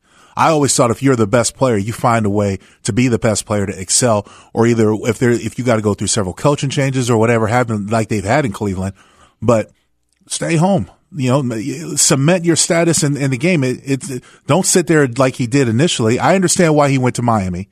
He wanted to learn how to play as a team player because he was an isolationist he went down to a team and they were able to win. I got that. But now that you're back in Cleveland, stay home, finish your career, bring your son on board with you as a Cavalier for your your last year. Then uh and then then go right off into the sunset and make movies. It's not going anywhere. Well, uh, Figgy, you, you're. I'm curious to hear what you're thinking about this. You're an NBA guy. Yeah, I understand both sides of the argument. You don't want to turn down the opportunity to play with a talent like Yeah. LeBron, but Right. you look at guys who have the confidence, especially someone like Joel Embiid, who seems to have taken the task of bringing Philadelphia back to prominence personal, holding it on his shoulders. Like, I promise to bring this team back to the postseason. I want to be the guy to help turn this thing around. And these are pro athletes who do have big egos. So you, I'm sure he would accept LeBron if he if the team did sign him. It will be out of his hands at that point. I'm sure it's more of a management decision, though. I'm sure they'd ask him. Um, but I can definitely understand why there'd Dude, be. I, can I stop you for a yes, second? yes. You are very perceptive. Very Thank you. perceptive. Now, you know, I'm going to tell Somebody's you why. called the figgy. I'm going to tell you why. Because you didn't mention Ben Simmons. You know that Ben and LeBron are close, and LeBron views Ben as his little brother and the whole Absolutely. thing. Mm-hmm. So you know that Ben wouldn't have a, an issue with LeBron coming to Philadelphia. Not at all. However, if there was one of those guys that would have an issue, it would indeed be Embiid, because Joe, Joe's a really, really smart dude. If anybody, if listen, if you want a great social media follow, you follow Embiid.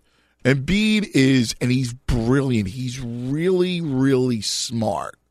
You look at his language, his use of language. Remember, he speaks like six different languages. This guy and the, and his choice of words, what he says, how he plays things. The guy's really smart, very manipulative in a in a in a good way, like in a smart way. The guy's brilliant, and I, I wouldn't want I want him to be happy. And and if that means he needs the spotlight and doesn't really want to share and feel overshadowed with LeBron, then so be it. Yeah, I agree. And the thing is, too many times we treat these guys like it's like it's video games or something. Like, oh, LeBron could come in, he'll be the number one guy for a couple of years, and then as he phases out, Embiid will rise up and he'll be the. Nu- these guys are human, you know. They have egos. You have to be able to stroke their egos, and they need to be told that they're great and who's number one and who's number two. That sort of thing does matter to a lot of these guys. Um, so I do think that's something that can't get lost when we're just talking about building super teams. You have to have the mentality. Kevin Durant was willing to go to Golden State and not be the number one and not be the alpha and just be a key cog to, to that unit. Is that something that Joel Embiid, is he willing to be step back and be number Right. two or number three behind LeBron James? We hope he and would Ben, be. and, and, Ben, too. remember, you yeah. know, like because Ben, by the way, because he has the ball in his hand. Right. So being the point guard, you're going to get your share because you, that, even though he's personality wise, he he's got the ball in his hands. Mm-hmm. The other thing too is it the the the Warriors were open were open to Durant. they recruited So him, openly recruited him. Yeah. Klay Thompson to me and Draymond Green were the key pieces Mm-hmm. because you know Steph is going to get it Steph's fine, right? But Klay, uh, Klay and Draymond are going to take a step back in the Durant's spotlight in the shine. So I give those guys a ton of credit. We'll come back. We'll take a look uh, at the Kawhi Leonard situation and uh, a little bit look at the Warriors. That's next. We're the fellas right here on Fox Sports Radio. All right. Welcome back, fellas. As we hang out here on a game day Saturday.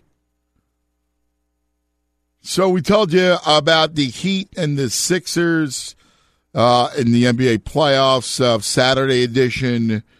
We got uh, a good slate of games. Another game that really kind of interests me, Link, and that is the series between OKC and Utah. Because that series now one on one series shifts to Utah. And I'm curious, speaking of chops, that OKC team, playoff P, as Paul George dubbed himself, was great in game one, not so good in game two. In this case, with OKC, you have three players in Westbrook, uh, Anthony, and Paul George that are used to isolation style basketball. Now, we were hoping to bring, when you brought them together, that they would learn to be able to play team ball and be able to stretch the court, say Westbrook drive and kick out. But Westbrook has a better combination relationship with Steven Adams than he does with the other guys. And more importantly, you see that the past history, it's hard to, for an old dog to, to change his, to do something different. Um, or Tiger changes stripes. When you look at when Carmelo Anthony gets the ball, the role that he's been relegated to, not used to something, uh, playing more defense than offense. Paul George comes through and flashes, but you know, for what it's worth, Donovan Mitchell has been shooting the lights out and even though they've had inconsistencies out of other guys, he's had enough support to put him over the top. He's he's the reason why they're they're really taking to me they're taking control of at least a lot of momentum from the series. Yeah, no, it's a it's a it's a great series. It, it really is. It's one of those that has a chance to to go very deep, really, really very deep. Uh, Golden State. It's a shame the other night. I mean, look, Spurs are are completely overmatched. Yep. Without Kawhi, they're completely overmatched. And uh, by the way, our uh, condolences to Erin Popovich and certainly to uh, all the people family. in San Antonio Spurs. And I'm listening to Tony Parker talk, and my heart just goes out to him. What, what a classy, uh, classy guys. Anyway, the Warriors just completely overmatched them. They're going to finish that series off probably sweep. Uh, Steph gets a little bit more rest. So I and kind of look at it and, and we're look we're headed toward that showdown between the Rockets and Warriors, and it looks like right. it's going to be just an incredible series. But, but let me get back to San Antonio for a second and the whole Kawhi Leonard thing, because earlier this week, LeBron's guy from ESPN he reported that he you know that LeBron will watch LeBron team up with Kawhi and go somewhere. Now, I was just curious that your whole take on Kawhi Leonard, the whole thing is bizarre. I, and I don't know, you know, it just, to me, it took me by surprise. And I still have like no idea or no concept of what the problem is. Uh, I think I think the marriage is severed. I think the marriage between Kawhi and San Antonio Popovich is severed. Look, it's one of those things where you see it more obvious or evident other places. You sort of see the or hear the the grumblings of the San Antonio way, much like the Patriot way. And there are players that have gotten yeah, tired of the Patriot yeah, way. Yeah. There are tires. There are players who got tired of the, of the, San Antonio way. For what, what it's worth, everybody has the utmost respect for for Popovich, and rightfully so, deservingly so. But I think Kawhi Leonard is one of those players where he just he made it up, made up his mind early, very early this season that he wanted out of San Antonio, and this is the way he wanted to go about doing it. Yeah, yeah, yeah. Uh, I, I'm just really shocked by the whole thing, to be honest with you. True. And does he? And, and is it a team up situation with LeBron? Because you got to trade for him. Yeah. Somebody's got to. I, I, I hear. I hear that there there's Laker grumblings. We'll come back and talk about it on the other side, maybe. All right. I'm curious about the grumblings that we may hear. We are the fellas right here on the great Fox Sports Radio. All right. Welcome back, fellas. Lincoln Kennedy, Anthony Gargano, hanging out with you on a great sports Saturday, April the 21st, as we careen toward the NFL draft in Dallas. Lincoln, and uh, we spent a lot of good first two hours talking NBA playoffs. I want to get into some football because I miss some football, Lincoln. Football. That's why I love the schedule show. No, brother. The schedule show is the best because we get to plan our road trips. the airline just marked everything up. Exactly. well, that may or may not be true. Oh yeah, they're they're paying attention to the NFL schedule too. I trust trust me. If you know who it, who your team process, is, yes. yeah, exactly right. If you know who your team is facing and you have a general idea because the you know you just don't know the dates, all you got to do is research before and after. Watch how watch how fast the airlines change their their marks when they know that Oakland's going down to Miami on September 11th, whatever it is. Yeah, no, I hear you. I hear you. I, I'm I'm with you. You know, a lot of people are excited. You know, different different trips in the. If I was some enterprising person uh, in New Orleans, I would just I would run flights to New Orleans. I would get charters because it's you know it's the greatest place. Like if you're going to pick the greatest NFL cities to attend, yeah, for a road trip, you New Orleans is one easily. right? As far as destinations concerned, As far as destinations, you go New Orleans. I'd go Miami. Can't go wrong in New York. All the big cities. Na- oh, Nashville's a great city. Yeah, great city. yeah, love love the live bands. Love the live music. All that stuff. Absolutely. you know, so like as far as making that making that trek with the guys, like all the buddies get together. Obviously, Los Angeles would be on the list. Without a doubt. I'm trying to think of any other underrated ones. Any like underrated, uh, underrated guys' destination to NFL cities. Used for guys. Buffalo, Houston's a good one too. Iowa Uh, Samson's Buffalo. No, That was a joke. Buffalo. Buffalo no, is. I knew it is- was a joke. I was Buffalo has a great further your fanfare. I don't know if it's it's a city that you necessarily want to party in or whatever. no Buffalo's fun. No, Toronto's fun. No, Toronto's awesome. Yeah, Toronto's awesome. no, Toronto's on a different level. But however, Buffalo is fun. And this is what I say about bu- being fun. The Bills Mafia. Does anybody have more fun than the Bills Mafia? Probably not. Seriously. They Oh, know to seriously, do it's it. hard especially especially this year. Trust me, I, I I know a Bills fan in this building. Oh, do Uh, you? Yeah, yeah. Er- Eric Roberts. He's worked with you guys before. Yeah, Oh, yeah, yeah, he, yeah, yeah. He, he's a diehard Bills fan, and Has, wa- was he in Buffalo at all? no, he wasn't in Buffalo. Uh, I know he went. Uh, he actually, uh, when they were out here, what's kind of funny, he, he went to the Peterman game because they were out. in Oh, L- did he so, really? So, so he Wow. got so he got subjected to that. So, Yeah. but he was very was elated when this game. when the when the uh, when the season ended, and obviously one of the many Bills Mafia out here in L.A. who were celebrating. His, his father is from is from Buffalo. Yes. I think he has Yeah. Buffalo roots, and sadly had to. You know, I think he went out there for a family thing because his father passed away, so he actually got to go Ah. to Buffalo. Yeah, yeah. Yeah, So. there, it's a um, it's a gr- it's a it's a great place for a game. Like Yes, they're it is. now you you've googled you you've googled Bill's Mafia, right? Like you've seen the the craziness that ensues. Oh yeah. Oh yeah. it's No, no, no. bacchanal. It's Yeah, bacchanal. No You know, doubt we talk about, about New it. Great fanfare. Orleans. Yeah, we talk about New Orleans, but it's you know there's a lot of stuff going on during the game, pregame. A lot of cars that are that are moving without being on.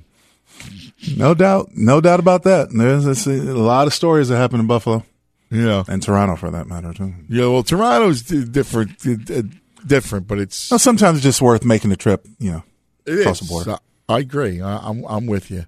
Fig, be careful in Buffalo, Figgy. Yeah, you know what? I hadn't planned on making any trips to Buffalo anytime uh, in the near future there. You uh, you might have a lot of fun Wow. in Buffalo. I'm trying to remember who it was I saw Football Life. Maybe it was Thurman Thomas on the NFL Network and how he was so excited when he thought he was being drafted. Man, I'm going to New York City. Then he stepped off the plane at the tarmac. I was like, oh, this ain't Times Square. this is not what I expected when they said I was going to New York. You know, Oh. Yeah, no, it's a di- Western New York is a Mm-hmm. is a different world, man. It's Canada, Western New York. It's all Canada. Pretty nuts. Anyway, the schedule's out, and so uh, let me. I'll ask you guys before uh, I start going through the, some of the highlights of it. Uh, if Triple M, if there's one NFL city that you would like to go to with the buddies, get, uh, do this. One city with friends, one city just from a football standpoint. Um. Okay. One one city in general, and this kind of stems from a lot of different things. I'd love to go to New Orleans just because they just get after it. And I, I had a friend. I mean, uh, obviously, uh, I mean, you guys know me as a big wrestling fan. WrestleMania was out there. I would have killed to have gone out there, not just from the perspective of being a wrestling fan, but just because everything is a party out there. And that would just be wild. And that'd just be a good time. From a football perspective, uh, I'd probably say Green Bay. I'd probably say with the Packers because going to Lambeau, there's just so much history and so much tradition behind that stadium and how the fans really like they I, I can't remember the last time they didn't sell out that place. So I'd probably say those two. I, I'll tell you, you cannot go wrong with Lambeau. I, I love that place. Oh my God, I love Lambeau. It's amazing. Uh, let me go to uh, Iowa Sam. Give me a one with the guys, one from a, just a pure football standpoint. Uh, would like to check out Nashville. Um, and I've driven around Nashville, um, but uh, would like to explore more of the city. I mean, it's got a great, not just country music, but it's got a great just musical landscape. Uh, all kinds of music being being played and, and created down there. Great jazz. Great jazz, great food. I mean, the- you got the Nashville hot chicken and all kinds of stuff. The Southern Fare done perfectly right, I'm sure. Um, and then, of course, you know, there's some good sports uh, going on now in the state of Tennessee. So, would love to check out Nashville. and Hockey, then- hockey, Oh, yeah, of course, of course, yeah. Although the, Predators. the the Preds lost last night. but otherwise on a on a for the most part a strong tear. And um, I would like to see the Oakland Raider fans in their natural habitat before they move down down down southwest. You know, I'd love to see. I lo- I would I don't know. I just feel like that's something that that you won't be able to to see just like actual people living in the, Bay Area or Oakland area going to a game. It's not going to be quite the same as uh, Las Vegas. Um, Well, well, first of all, Yeah. first of all, you know, Diego map science, uh, Oakland to Las Vegas is southeast, not southwest. Oh, oh, oh, oh. Yeah, you were going- You're- I was you're gonna say- you're I was I gonna I say, wait, wait, wait, yeah, I when think did- of- when did that happen? I think of Vegas as being like just tucked away in the southwest, but yeah, it is a little bit more east than Oakland. And yes, It's- east you. Sam, we're in California. You're right on We're the water. so- California, yeah, right. Thank you. yeah. I was actually a geography major in college, so I appreciate you pointing There you go. It comes my- through. It comes through. I just, Appreciate hey, I'm pointing here out to my help. stupidity there. I'm here to help you. Yeah, they're all right in the water. Yeah, yeah, technically, but uh, you know what I mean. Like they're in the dry south, the southwest to there, and so I just feel like the passion that that Oakland Raider fans have. Um, and you know, I'm sure that there are many people that are sad to see the team go. I'd like to see what that atmosphere is like, especially if they can bounce back this year. Be uh, definitely be a trip. And I'm not just saying that link because you're on the show. I really would like to see that. Oh, it's a great atmosphere. Yeah, That I is think a great enjoy it. atmosphere. Yeah. No, I think you're. That's a great answer. Figgy, one with the friends and one with just football. So I'm doubling up with Triple M when it comes to taking the friends down in New Orleans for sure. I mean, and even the fan experience, by the way, with the Saints, especially when they're good, that's kind of a double whammy. The city of New Orleans, obviously, you know, I love them. one of the biggest party cities in the country. I love those people too. They're Oh, yeah. great. They love their Saints. Mm-hmm. Yeah, and a heck of a They're building awesome too. people, man. Yeah, that, that and that building, the Superdome, that's a heck of a building too. Like it's Yeah. just like there's you can generate a lot of noise in there. I mean, I, I'd kill to watch a game in the Superdome just because It's of, also a very different. T- it's unlike any other place in the United States. It, you know, again, with you know w- when technology tends to homogenize us, mm-hmm. right? Like because it brings you close together, so styles and customs and everything kind of gets blended together, right? Well, New Orleans is still a place where it's completely unto itself. Like its traditions, its style, its the feel of it, it still feels like a like a haunted city, in, in, in a really cool way. I, I echo those words. I mean, it truly is a throwback for what it's worth to be a modern city. Um, and, and you, you kind of get spoiled and sort of lulled to sleep with some of the, as, as Cuz was talking about, some of the modernizations. If you go to major cities like Chicago and New York and San Francisco and Seattle, Dallas and all those other places, that when you go to New Orleans, it, it does have a, sh- a strict, pure throwback feel to it and and it's unlike any other city I've ever experienced. Most of the 32 cities are unique in their own way, but New Orleans is is uh, is very special. It's almost European in a lot of ways too. Yeah, it definitely Yeah. feels that way. It definitely feels Yeah. that way. It's cool. It's a, just a got a great vibe to it. All right, Fig, where's the place you're going to go just for the football? You know, I wouldn't mind going to Pittsburgh, knowing how uh, passionate Oh, that good. fan base is out there too, and you know, also a uh, you know big time tradition. You know, Green Bay. I know that the city of Green Bay is basically owned, operated, run all, by the Packers all the time, and there's a little bit more going on in the Steel in the Steel City, but uh, just the passion that those Steeler fans always go through, even when they do have some tough years, they're always there. They're always loud and boisterous. So that would seem to be like a pretty fun environment, I would think. So from a football standpoint, Heinz Field, yeah, yes. I'd love to go out there.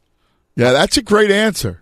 I've actually been to Heinz Field. It wasn't for a Steelers game though, but I did go for a football game, and it was a cool experience, man. That whole campus, you got the bridges right there. You got uh, you got like you know other stadiums around. It's a great scene. It's a great scene. Yes. You need to know the one word if you go to Pittsburgh.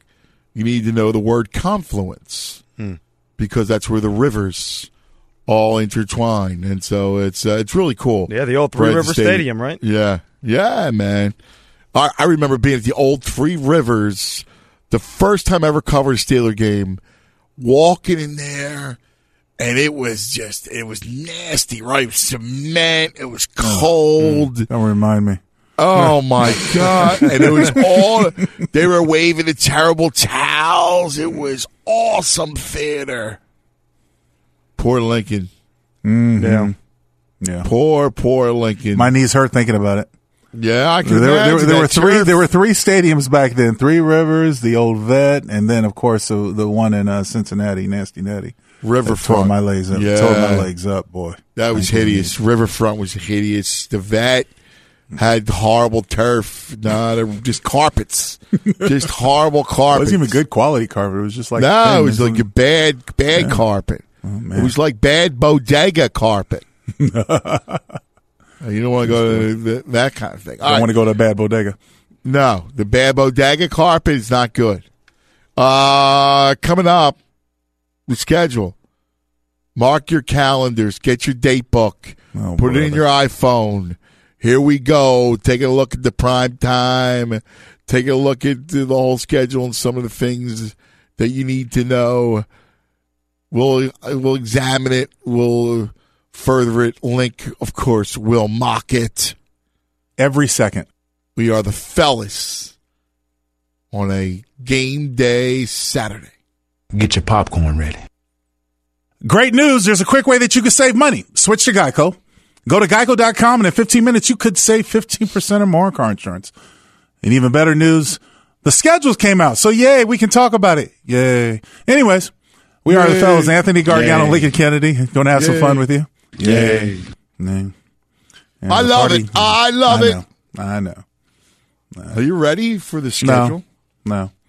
But have no choice. Where are we going? What are you doing September 6th? Uh, I think you know where I will be every Sunday, Monday, and probably some Thursdays with the schedule that came out. You can take Yes. a guess where I'll be every weekend. if we had to put a hit out on you, I think we know where to find you. exactly right. anyway, uh, let's take a look at it, shall we? Let's take a look at the schedule. Give me some music. then. Iowa Sam. Yay. Who are we going with Yes. first? What's, who- what, what team? Are we just Oh, going to start the, off the, the season. weekly We're schedule? go- we'll go, yeah, weekly first, then we'll do different goodness. teams. All right, all right. All right, just a little some highlights. You tell me if you're intrigued. We start off with uh, the opener, live from Lincoln Financial Field, where it's the Falcons uh, at the Eagles, the Super Bowl champion Eagles. Falcons uh, Eagles was a rematch of the first playoff game between the two divisional playoff game. Yeah. Uh, I was I thought the the Vikings were going to get that slot. Like yeah, so did I. But I mean, it's still intriguing because obviously for the defending Super Bowl champions, we'll see where Carson Wentz is, or for at least the immediate factor, Nick Foles is if playing because they restructured his contract as a starting quarterback, the Super Bowl MVP. Now, to me, the most interesting factor for the early part of the season is this: today's game in the NFL, until it's changed by the CBA. Today's game, most teams use the first four weeks to get their starters into game shape because there's not much of a preseason. They don't want to play the players in the preseason, so they really don't put much effort out there. And most teams don't have really much of a training camp. I think the Raiders specifically had 13 days of training camp, which isn't a training camp at all. So you're not getting your guys in football shape in 13 days. So with that being said, if you're using the first days, month, that's amazing. It used to be amazing. weeks. Oh yeah, exactly, Exa- exactly. Uh, and for far less money than they're getting, but that's that's that's just the way the game is. But um, but for the most part, if guys are using, you know, using the first, if coaches staffs are using the first month to get their guys into shape, starting out the block against a good team can be good or bad. Trying to gauge where you are, so that's the intriguing matchup about this Thursday night. But you know, the first deservingly so, the defending Super Bowl champs get a chance to to show off the ring to drop the banner in the stadium to open up the season. That's the way it should be. Uh, first Sunday, the National 425 game on Fox. Washington and Arizona, excuse me, Seattle and Denver. It Well, anything well, for you? Uh, it, well, I guess if anything, you want to see if you're a Seattle fan, you want to see what's happened post Legion of Boom, where that defense is, because it's completely broken up. So it's going to be revamped, retooled, and also you want to see what what Seattle has in store on offense, because you want to know if Russell Wilson can lead you. You're going to go up a very talented division in the NFC West, so you want to see what Seattle is capable of. It's kind of hard to gauge after the first game. But um, if anything, you'll you'll see Von Miller and what they do, whatever they add in the draft. You'll get a look uh, at, at the Denver Broncos. And then the first Sunday nighter, the Bears and the Packers in NFC North battle. Bears and Packers, yeah, yeah. First Sunday traditionally speaking, game? Traditionally That speaking, sucks. it makes sense. Well, it, it does because the Bears product. Um, but but then, then again, you get you get to see Aaron Rodgers after an injury riddled season last season, right? So you get to see the the new look for the the pack to see where they are. Um, but yeah, this is more of a historic and tradition sense. that than game anything. blows, man. Got Bears. well, who would you have right at, at Sunday night? You, the I good know ones exactly are who I would take it Sunday night. Who would you take? Houston, New England. Okay, okay, I can get there. I could see. Deshaun Yeah. and the end of the uh, Patriots dynasty. I, I Give me- thought you were going to go. I, I, I thought you were Deshaun going to go Watson. Sa- San Francisco, Minnesota. At Minnesota. I would see that. That's another one. I like that game. Sunday night. That's another great game. Where yeah, that, that's it. Then that's another game. It's wasted at, at one o'clock. See Jimmy G versus Cousins. I'm in Yeah. on that game. Yeah.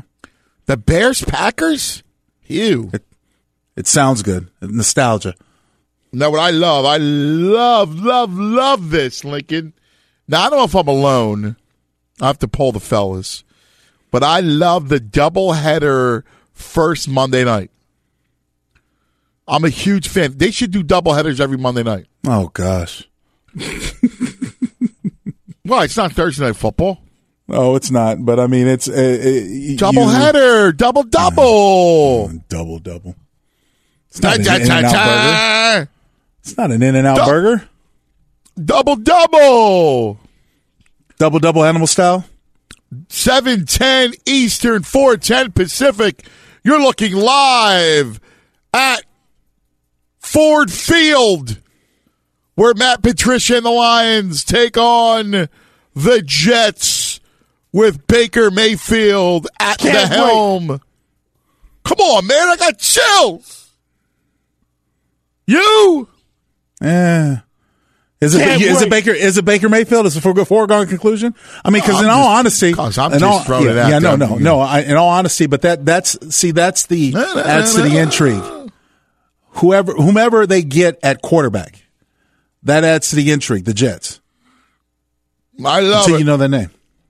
Lions, Jets, the Oh, my. first, and then, oh, get ready because the second game of your Monday night doubleheader, ten twenty Eastern, seven twenty Pacific, kickoff in Oakland, where you get to see Lincoln Kennedy and Derek Carr, new look Raiders. Host Chucky's back. The Rams. Yes, Jon Gruden meets the Rams. They had to put him on Monday Night Football. They couldn't get. They they didn't want to get rid of him. Now they had to bring him back. I mean, I mean, They'll probably mic him up on the sideline too. oh, that's probably what is going to happen. I don't know who's going to be broadcasting that Like, game. I, I like the fact that they put him on Monday Football. It's cool. That game should be a Sunday night game. But if The you're Rams ESPN, and Raiders? if you- yeah, if you're ESPN, you want to mic them up on the sideline just to get a little bit of that flavor because I, I don't know who they're going to have announcing the game. That hasn't been announced yet. So I call that the turkey hole. true story. By the way, there's nobody left. Who? There's nobody left to do Monday Night Football. Peyton said he's not interested. Apparently, Brett Favre's uh, screen test was abysmal. I can believe that. I want to. I want to know more about that. I want to know how bad it was when Favre did the the read through for Monday Night Football. he wanted that job too. I know. I love Favre, so I'm, I mean, I can't believe he'd be that bad. I'll, I'll go on record saying this, and I know it's been tossed around a little bit. Sign me up for Joe Thomas. Sign me up for Joe Thomas being in the Off booth. the bat? he doesn't have a big enough name. But I know he doesn't exactly have. right. I, I know he doesn't have that big of enough of a name, but I've seen the personality. He has a great podcast. Like the guy, the guy has got. I mean, it wouldn't sell, and it's not like the sexy name that everybody wants. But I, I've seen some signs that are like, yeah, he could do really well. He could do really well in a media job. I don't know if they would thrust him into such a high profile job, but if there's nobody left, I mean, he's a good option. I think. yeah, no, he's not ready yet. Yeah. Well, Troy Troy Aikman will move to Thursday night with Fox. Um, who else is there? You're, you're probably right. There's nobody left. They got to make a splash. I don't know who they do it with. The best, the, the, the thing that's key, aside from the color splash. I mean, they were talking Hasselbeck. He's horrible. Well, you gotta you gotta have a you gotta have a a big name, but you also gotta have a a, a better play by play. Just yes, and they want they they wanted it to work with Rex, and they threw him on like that second Monday night game, Oh, uh, last, no, and that no. was a disaster. Yeah, it, it, it for did- me, for Rex, it'll forever be you know hot uh, toes and hot sauce. I mean, I, I can't I can't think anything different. so I can't I can't I can't even take him seriously when I see him now. So mm. No, but you're and you're right, Lincoln, about the play by play Yeah. because uh, Sean, um, why am I blanking? McDonough, excuse me. McDonough. I have like about to say Sean McDonough. Sean McDonough, Sean, thanks, boys. son of the great Will McDonough back in Yes. the day. Yeah. I was about to say Sean McDermott because he's a buddy of mine. Hell of a coach. I don't know if he can Right, yeah, broadcast. great coach, Right. yeah. So Sean McDonough, who's a who's a pro, but he's not a football guy. Like he's Right. just not. Well, and he and he's out. He's Yeah. out. Yeah, Well, I know. left and I took mean, a college job. Joe Test, Joe Tessitore, took the who's great by the way. He's great. He does great on college football for ESPN. I think. I think it's a good uh, position for him. Like I said, it'll depend on who the running mate is there and how the pairing works. But I think Joe Tessitore is a good move. well, and you Sean wonder why you wonder Sean why I listen to jazz in the back. You wonder why I listen to jazz. Yeah, no, you're right because Sean McDonough was was not good. He was just not a He- football he's great guy. on He's not- college, though. He's a great college broadcaster. I mean, he, he, He has a great college. voice. Great voice. I I'm, think he's one I'm not. I'm not a Joe Tessitore fan. Is that right? I think you guys overrate him. It's Monday Night Football. It's got to be somebody big. Can they uh, Yeah. can they resurrect Alex Karras and get him back in the, on the mic? Wow, Alex Karras. wow. No, but it should be somebody like the play-by-play guy. I mean, I, I don't know what I don't know why they were in such a hurry to get rid of uh, Yeah, Th- Brent and Vern. right. Yeah, and then and then you, and Like then those two guys, you know, like you you could try out Brent out there, he'd still be great. right. I mean, let's let's see how. I mean, he's got the whole thing going in Vegas, but yeah, I mean, he could come right in there even in his Yeah, but he- seventies and they probably do a want great nothing to do job. with him. They, you know, they they, they, they cast him aside. Too old. Right? Yeah. And meanwhile, everybody loved him. Like the tr- the real sports fan loved Brent. I don't know. Think you got an answer? Um, I liked Brent. I don't know if I loved him. Thought he lost a step or two, but um, I would have taken him over McDonough the last couple of years. I'll say that. How about I- I- Vern? Oh, Verne Lundquist was great. I loved Verne Lundquist. So why he got the boot or whether it was a mutual parting, I'm not sure exactly how that went. I'm saying for Monday Night Football's Yeah. big. You can't go with Joe Tessitore. Right. Yeah. Well, I mean, Yeah, if Joe younger, Tess- if you're trying to go younger, well, who are Yeah. younger broadcasters that you would Right, you know, categorize exactly. Gus as Johnson. great? That'd Yeah. be. I mean, yeah. I mean, you can pull him over from Fox. I mean, Sunday Night Baseball with ESPN. They they pulled I'm, somebody a, from I'm a Fox. big Gus Johnson fan. No, I, I I definitely agree. That I mean, it would all depend on how the contract would work out. But yeah, he, No, you got to find a way to compliment him. Who are you going to compliment him with? right. Yeah. 'Cause That's the big thing. You can't I have you. Gus Johnson is overpowering. You can't have that overpowering personality with someone who's demure Well, or, or him- just doesn't have.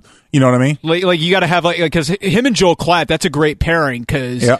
Because Klatt gives great analysis and it bounces off of uh, Gus Yeah. Johnson's Yeah. excitement and stuff. So that's a great that's a I'm great a big idea. Joel Klatt fan. Oh, oh yeah, he's great for us. I think he does a great job. Yeah, and he and he's going to be covering the draft for us here on, on Fox Sports Radio. So Yeah, that's he gonna, does a great job. Yeah, he, he does an awesome job. He and he knows he knows his stuff, and especially in game. Like, and I know you're you're big on that, Ant. Like in game, he's spectacular. Well, that's He one is. thing that I appreciate too, because Joel is not, you know, a major player. He was a good, solid player at Colorado. Didn't do anything in the NFL, but he's a great broadcaster. Too many times you feel like you have to grasp these gigantic names. Let's go after Brett Favre and Peyton Manning, who've never called a game in their lives, as opposed to somebody that just does an excellent job at calling games. Chris Yeah. Collinsworth was a good player, not a Hall of Famer, made a Pro Bowl or two, but he's thought of as one of the best play or uh, commentators out there. Uh, because he's good at his job, not because he well, has he has a great support staff. That one, helps. and, and and has he's opened up his own company that provides analytics. Mm-hmm. So he has great numbers and great information on all the guys he can take about, and he's he's a thorough uh, study. Those are Fugazi numbers too, by the way. Well, I mean, not not not no in, in the stats That's Pro for Football where- Focus, PFF. What you don't believe in? It's nice. I like it. It's hideous. The, the reason why the reason I, I wouldn't say hideous. I mean the reason why I like it is because it gives you access to films and, and to be able to study anywhere you What go. and I films? use it. He's got film. He's got films in No, his his dude. libraries. Yes, he does. All right. I'm Uh, you. we'll- I use it for the Pac-12. Where you tell me? I, I, I, dude, dude, I have I- access. dude, dude, we'll, we'll, we'll go into it in a second because Okay. I think it's horrible. But but first, I gotta get to Figgy. Figgy, All right, guys, before we get into that debate, no debate that the Cavaliers are in a little bit of trouble after dropping yet another game in their series against the Pacers on Friday night. 92 to 90 was the final score as the Pacers now increased their lead in the series to 2 games to 1 after overcoming a 17-point deficit. The Wizards trimmed the Raptors series lead to 2 to 1 after a 122-103 victory in the nation's capital, 28 points each for Bradley Beal and John Wall. The Milwaukee Bucks getting a 116 to 92 victory over the Boston Celtics behind 23 points from Khris Middleton. Celtics leading that series is now down to two games, or I should say up two games to one. Online car shopping can be confusing, not anymore with True Price from TrueCar. Now you can know the exact price you'll pay for your next car, so visit TrueCar to enjoy a more confident car buying experience. Stanley Cup playoffs, the Flyers with a 4-2 victory over the Penguins. Pittsburgh's lead in that series is now three games to two. Minnesota Wild are now going home after losing to the Winnipeg Jets 5-0 in Game 5 of that series. The Jets move on to the second round. Colorado Avalanche with a 2-1 victory over Nashville. Nashville now leading that series three games to two. And in Major League Baseball, the Nationals with a victory over the Dodgers in Los Angeles by the score of 5 to 2. Red Sox all over the A's in Oakland, 7 to 3 the final score as they are now 17 and 2 and 9 and 1 on the road. Wins for the Padres, Cubs and Cardinals. Giants send the Angels to their fourth consecutive loss with an 8 to 1 victory in Anaheim. Fellas, Thank you, Fig. Fellows coming live from the Geico Fox Sports Radio studios. 15 minutes can save you 15% more on car insurance. Visit geico.com for a free rate quote. So, my beef with the pro football focus, the numerous things. All right. But once they grade, the grades come out that Sunday before the tape, the real All 22 is even available. Because it's based on analytics. Analytics? What are you talking about? Metrics. How- I mean, that's what. it- Look, I, I define metrics. How how in the world are you grading a game where the tape isn't even out yet? Because they're because they're going off of numbers. They're not necessarily looking at the tape. Look, I I can understand what you you're talking about the numbers. define football by numbers. I agree you with you. What the play is my called. issue, my issue, and my look, my reward for having the, for dealing with Pro Football Focus is that if I wanted to be specific, if I said, look, look, let me grade the top five NFL tackles, right tackles on pass plays over 25 yards, and it it shows me film on that. If I want to be specific, more importantly, and, and in the past, you would have to go through film and find those plays and break them down. That's what I like about it. It allows me to be specific and see the film. Now I know what you're talking about. I don't believe analytics or metrics play inf- uh, a difference in football. It, proven percentages and traditions and stuff like that just it, it, it goes away from the eye test. I get that part. I'm just saying I like the accessibility of it because if I want to be specific with what I want to learn or what I want to study, I can use this format. That's what I like. That's all I'm saying. All right, all right, but uh, go with me here though. Okay. They do a grading system on Sundays, and they grade players, and and I've seen this. Guys leave the locker room, and they're they can't wait to go see what their grade is. Well, that's today's Wait. athlete. Okay, but wait, how in the world are you grading players when the tape isn't even out yet? I, I get it Because I, know get where the tape comes from. The tape comes from NFL Films, Right. and I know the guy who disseminates the tape. Yeah. And so, but these guys are grading off of PFF. They're grading players without the tape. I'm not saying can't- it is. you It, and it's, even with tape, it's hard to tell what was called, like what where the play was going. Because there's too the many whole thing. intangibles with all the play. Yes, I, I agree with you. I agree with you. But again, that's the difference between the analytics and the number side of people who evaluate today's game versus the eye test. See, you, you're old school like me. There's a No, sight I'm not test. old school. I'm- You want to watch the film. You want to watch the film. okay, yeah, because the, the film is is a true indicator. I, I'm not disagreeing with you, cuz I'm not trying to argue with you either on this point because I think we're talking the same thing. I just know there are people out there who want to study the numbers and want to get into the analytics and the metrics, much like baseball, which is all about numbers. That's what you had the fail scenario at Cleveland with their old general manager. He wanted to break down the numbers, acquire draft choices, never really making a, a, a splash in the draft, but just acquire all these picks because eventually we're going to make this great team. Well, you can't do it if you don't ever pick anybody. If you're just acquiring more and more picks, you're not getting anywhere. And and that's why that that's why it failed. So I agree with you. The analytics really has no place in football other than proving or other than supporting a comment about a quarterback. You can't tell me that a, a, a tackle was uh, a, a better right tackle than an all pro guy because simply because he started more games or started more plays and they had a higher output. You can't tell me that's the, that's the case. Yeah, I, I know. I, I'm I, I'm very passionate on the subject, uh, and um, Well, because because one of our great buddies of the show is Baldy. We we study film. We watch film. Before we make an assessment about a guy, we sit there and say, let's let's let's take a look at the film. Let's see what he does well, well, and see what he d- needs to improve on. It's not basing it on numbers or analytics or percentages or anything else because there are far too many intangibles to consider when you talk about a team game and an all twenty two aspect. Yeah, and again, I'm not saying it's you know it's it's foolish or you know I'm not ripping it as much as I'm. I just don't understand that part of the grading system. Like I don't know how you grade a guy by watching it on TV, Well, at least you know, accurately. Pro Football Focus came and made a presentation to the Pac-12 network collectively in our media days last year in Los Angeles, and and I, I I agree with a lot of the points that you're making because it brought them up and we talked about them during the presentation. As I said, for me as an analyst, what's critical is that if I wanted to break down a s- specific player or a specific position, having access to film and numbers regarding those, what I exactly what I'm looking for, rather than having to go through a ton of film, helps me save time and be more concise with my delivery because now I have the information in front of me rather than searching through oodles and noodles of film. You know what I mean? Yeah, yeah. That's what I'm saying. No, no. I, I listen. I get it. I get it from your standpoint. Hmm. Anyway, I, I was on the w- website. Fo- Pro Football Focus grades every player in every game for every team. Take that for data. I'm, I'm going to go. You know, just for fun, I'm going to go to the Raiders.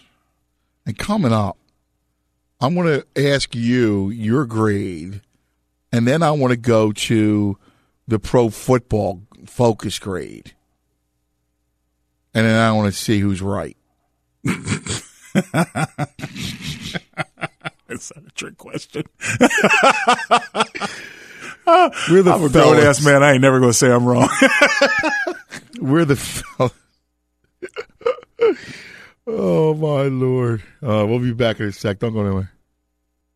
Progressive's new Home Quote Explorer is changing the way you buy home insurance. Now you can go online, get a custom quote, and save both time and money. Learn more at progressive.com. All right, welcome back, fellas. I'll spare you the exercise of Link versus PFF because we know how that was going to wind yeah, up. we already know how it's going to turn out. All right. My money's on Link. Over the machine. So is mine.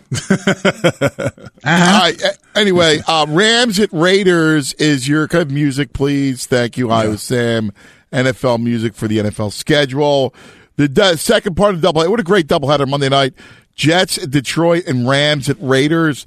The new look Rams with Marcus Peters and Aqib Talib and Ndamukong Suh. It's just a monster movie. It is. It, it, most certainly is, and more importantly, you know, the based off the success the Rams had and what the Raiders hope to hope to have this season, it's going to be interesting to see if they have any answers on defense. The Raiders do for that potent Rams offense, uh, or and see if the Rams can repeat. So, um, the Raiders this year have to play the NFC West and the AFC North. So they're going to have their hands cut out for them. And this is a, it's regarded statistically wise, and I hate to throw that out, especially what we talked about, is one of the third easiest schedules, but it could be a misnomer. It could, it could, if they, if they don't start off strong, they can get themselves in a, in a bad position. But I, I think the Raiders and the Rams is a great way to start off the season. Triple M, you like the doubleheader on Monday night? Uh, I like the second half of it. Jets Lions doesn't necessarily like get me too No, terrible. you like it in theory. Uh, uh, in theory, oh yeah, absolutely, yeah, because it, it gets it, it's. I mean, if I was an East Coast person, especially with the 10 p.m. start, that'd be kind of interesting. But if you're a real football junkie, I don't have a problem with it. How about you, Iowa Sam? I like I do like uh, double headers. I, I do like uh, at the beginning of the year the double header. Um, yeah, just you, you want to get your fill of it, and you do with the with those games. Would you do it all year long? Uh man, logistically that's kind of tough. Um, I don't know if you could do it all year. It's tough when you have to manage like all those games and like be able to like stagger them to a point. And and like that's what makes the NFL Sunday so great. Is like I mean technically they run like these double headers like uh like nationally or like regionally in your market. So be interesting. But yeah, I, I've I've always kind of liked it, especially when they went back to ESPN. They started doing this doubleheader. You have the early start time, the seven Eastern, and then the ten Eastern, like for the the East Coast crowd, the West Coast crowd. I mean, the games that they put out is a different story, but in theory, it's a good move. Yeah. I, I, I think, in my opinion, you, you, if you do it too much, especially for the East Coast fans, you put a lot of stress on the work week because a 10 p.m. start Eastern is very difficult to stay because now you're talking about one o'clock in the morning, you're not getting to bed. And if you have to go to work the following morning on Tuesday morning, which most people do, it puts a strain on you. Nah, man, no. Well, you're a football junkie, so you're a little bit different. But I'm talking about the average man can't sit up and stay at one o'clock, two o'clock more every morning to watch football every Monday, every Monday night uh, through Tuesday morning. Well, and, and also the thing about these late start times, most of these uh, most of these games are with the West Coast teams. There's not like an East Coast team traveling west. No, no, think- I agree. Yeah, I'm so just which talking is about a the smart audience. move. I mean, I think Minnesota was out in San Francisco a couple years ago, which I thought was interesting, with that being the Central Time Zone and them being two hours ahead. So that that I mean, I, I I like that they're just sticking to a West Coast teams staying late in that in that time period. Yep. All right. Uh, week two. Oh, we're fast forward. Okay. Lincoln. The Thursday Yes, night sir. game is Baltimore at Cincinnati. That's gross. No, well, I mean, uh, I don't like- the, I- the I don't like Sunday it. night game is the Giants and Cowboys. Right. That's horrid. Why? That's that's tradition too. The Giants suck. We don't know that they might be. Pre- they might They be pretty good. They stink. They're year. terrible. They stink. And they're on Sunday night football week two? Gross. And even worse, the Monday night game. Seattle, Chicago? Why are the Bears on back to back national TV? Why?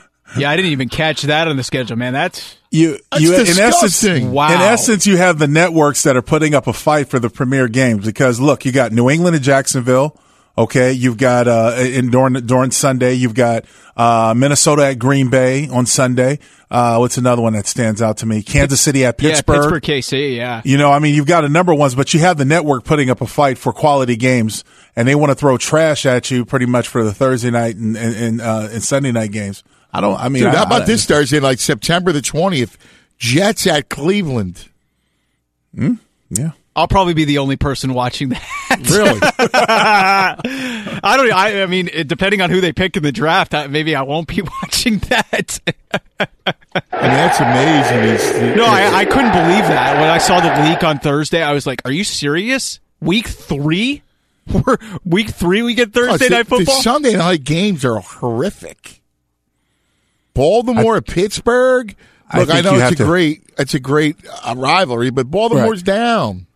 I think you have to go to the latter part of the season where the NFL really flexes its its weight, its its if you will, to some of those. Try to make you got to give a little in the early part of the season to get something in the latter part of the season. I think. Yeah. I you know these Monday night games are are trash, and even the even the Sunday night. Wow. First good one, Kansas City, New England. That's like week six. All right, big hour. Back to the NBA is coming up next on the fellas here on Fox. Welcome, welcome, welcome, welcome, welcome, welcome, welcome. It is a Fox game day Saturday with the fellas. Lincoln Kennedy, Anthony Gargano live from the Geico Fox Sports Radio studios. 15 minutes can save you 15% or more on car insurance. Just go to geico.com for a free rate quote. You just joining us, a heavy NBA playoffs, as you can well imagine. Draft. Still got to get the quarterbacks in order. We're trying to figure it out. A lot of late Mason Rudolph love. So we'll touch on a little bit of draft coming up in about a half hour. But the NBA playoffs are upon us. More bu- another busy Saturday. A games beginning in Miami, where the Thug Heat take on the Sixers. Heat down two one. Homer. Excuse me. Nothing. I just said I led with the Heat. I didn't say anything The about the Sixers. Thug I Heat. We're the Thug Heat. Your your choice of adjectives, thug heat. Yeah. D- d- Tyler Johnson being a mutant is that a? Uh, Here we go again. The mutant call. I don't I believe. Listen, let, let- let me let me let me take a quick to and and try to prove a point here. So let me go to I Ilo because the fabulous Ilo is here. We say goodbye to Figgy. We have Ilo, and we love both these men. Yes, hello. I'd like to sign up for Pro Football Focus, please. Oh, hello. Sorry. Hey, hey. Good morning, Anthony. Sorry, I was just on the phone. No, no problem, no problem. Uh, I can get you a discount. I'm sure you can. Uh, so Ilo, curious, the Lincoln just uh, dubbed me a homer, and uh, that's fine. But um, who would be more homerous? Let's put this up to test. Ooh. All right. Me calling Tyler Johnson a mutant. calling Exactly my reaction, Ilo. Exactly my reaction. You know, I think I just accidentally Thuggish? answered your question. Hold on.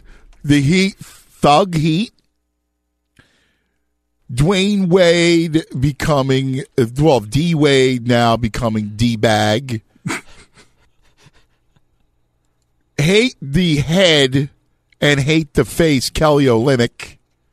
Because I can't see Ilo being a fan of the man bun.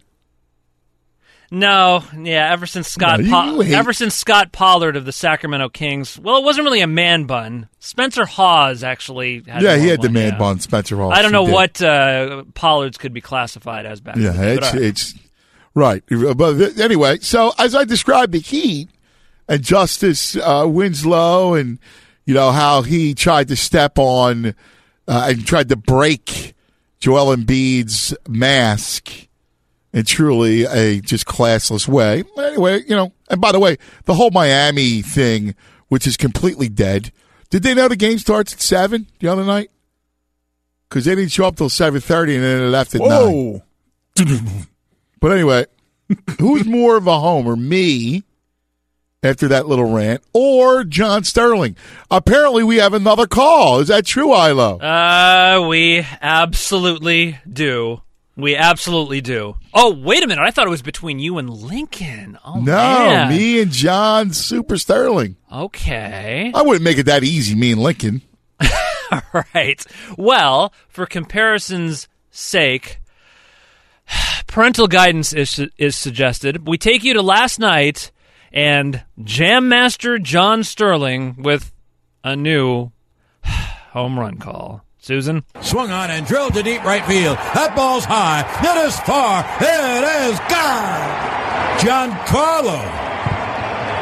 Non de Medicar. That ball sure traveled far. Giancarlo. A two run blast, a Stantonian home run, and the Yankees take a 4 2 lead. All right. Uh, your votes, please. I've got a phone call out to the FCC to see how many complaints have been uh, registered with them about that. What the F was that? Here, here's the here's the truly sad part. His broadcast partner, who I love and I think is just awesome, Suzyn Waldman, in addition to being a groundbreaking baseball analyst and reporter before that on radio and television. She is an extremely accomplished singer. She used to sing the national anthem Yeah. at Madison Square Garden. Yeah, you're right. You're right. And so she, a professional, accomplished singer, has to be sitting next to him and subjected to listening to that. Yes. Poor so Suzyn. on the scale of Homer scale, me as a Sixer Homer, Jam Master Jay is a Yankee Homer. Anthony, Your vote. I, I I love you, but I got to go with you, and I mean it in a complimentary way. I 10 mean, 9? it's- You go no. 10 9? Uh, no, I It's go score I- like a fight. I 10 go 8? no, I go yeah, yeah. I go more 10-8 or seventeen to two, because w- with with Sterling doing that, it's not necessarily because it's a homer sort of thing. It's just annoying. You, on the other hand, are a loyal and entertaining homer because not only are you a homer, but you come up with these great derisive nicknames. I mean, who calls anybody a mutant anymore? That's that's good stuff, man. I Well, say it in I a complimentary that. way. Well, you know, if you take a look at Tyler Johnson, it's it's not that difficult. All to right. come Well, up your what I'm saying is your homerism is more endearing than annoying. All right. At least, at least you. to me. Don't know what Yay. y'all think. Don't know what the All rest right. of you think. All right. Uh, let me uh, let me go to Lincoln. Lincoln, how do you how do you vote? Score a fight. okay. Tell it's it's it's not even close. You, you take the you take the cake. Me again? Yeah. I pride myself on being not a homer. Well, it's okay. No, no. Here's the thing. Here's the great thing, and it's nothing to be ashamed of in any capacity because it's a great time for Philadelphia. I mean, it, just No, no, no. through I and just- through. It, you should be proud. It's a wonderful city, and, and you guys have been in the dark for quite some time. So from the Super Bowl to the NC2A championship, and now this, it's a great time to be a Philadelphian. I have no problem with it. Yeah, I, I'm not trying to be a. I don't want to be a homer. Well, no, it, it, you don't. You I don't really do it. don't. You don't. You don't do it unanimously throughout your uh, your your your your broadcasts and stuff like that. Especially not with me. But you can definitely see from all the the descriptions that you have with uh with uh talking about the heat. You can you can see the little homerism coming out of you if you know what I mean. Really? More, just a little. All right, let me go to Iowa. Let me go to Iowa. Sam. Iowa. Sam. Score the fight, please. Uh, well, you know, I, I wasn't that offended by uh, John Sterling singing. I didn't think it was that bad. I mean, I'm someone who What? I sang throughout high school. I was in show choir, and he's got a nice uh, velvety kind of uh, false, uh, you know, uh, falsetto or not falsetto. Uh, what am I thinking of? The tremolo or whatever. So he's not too bad. And Velvety? Vel, yeah, he's velvety. That's a really interesting. You sure way you mean to vel- describe a voice? You sure yeah. you're describing his voice as velvety and not Velveeta, right? Well, both are nice and cheesy. There you go, right? Yeah. So, I mean, I Well played, well yeah, played. right. Yeah. John Sterling definitely not lacking on the cheese. Neither is Velveeta, but um, no, I mean, listen, yeah. Anthony, you get on this show, and I think that your your main um your main objective is that like I get to be like a Philly guy on a national landscape. So I think that you really hold that true. And you know, John Sterling. No, no, no. I don't want to be a Philly guy on that. I want to be a national guy on a national landscape. Oh, and I, I, I and I I only I bring misheard you. every every every way every time I bring it up. Only if you noticed, the only time I've ever really brought it up is when they're newsworthy, Yeah, not saying like or you- that, or yeah. I break balls, one or the other. Like I love to, uh, I like you know to tease certain people at the network who like the Cowboys. I, I have listened to hosts who will take their hometown team that they love and they will try to weave it into a storyline when they are irrelevant. and I don't think you do that. So I, I never they- do that. Yeah, No, you no, don't. you, no, you Yeah. don't. No, I also would never sing during a broadcast. Nothing wrong with singing. I would. We're I here to do that. entertain, aren't we? I, well, I, I wouldn't. I wouldn't Those two sing things are not necessarily Ilo- mutually exclusive. Suzyn Waldman's beautiful voice, I'm sure, doesn't compare No, to no, John she's- Sterling's, but he's not. He doesn't have a terrible voice. He doesn't sound like You Carrot just- Top trying to sing out there or somebody. You just don't expect it during a baseball broadcast, is what I'm you, saying. well, exa- exactly, Ilo. You you never. You're not going to sing like you know. If it was an NBA broadcast, I'm not going to sing. I can't see V- Vin Scully busting out show tunes in the middle of one of his broadcasts back in the day. But that's not his style. It- Isn't it good? yes, and he's the greatest ex- broadcaster of all time. I rest my case. Yeah. I'm not. Velvety. I'm not going to hit it. I'm not going to sing it.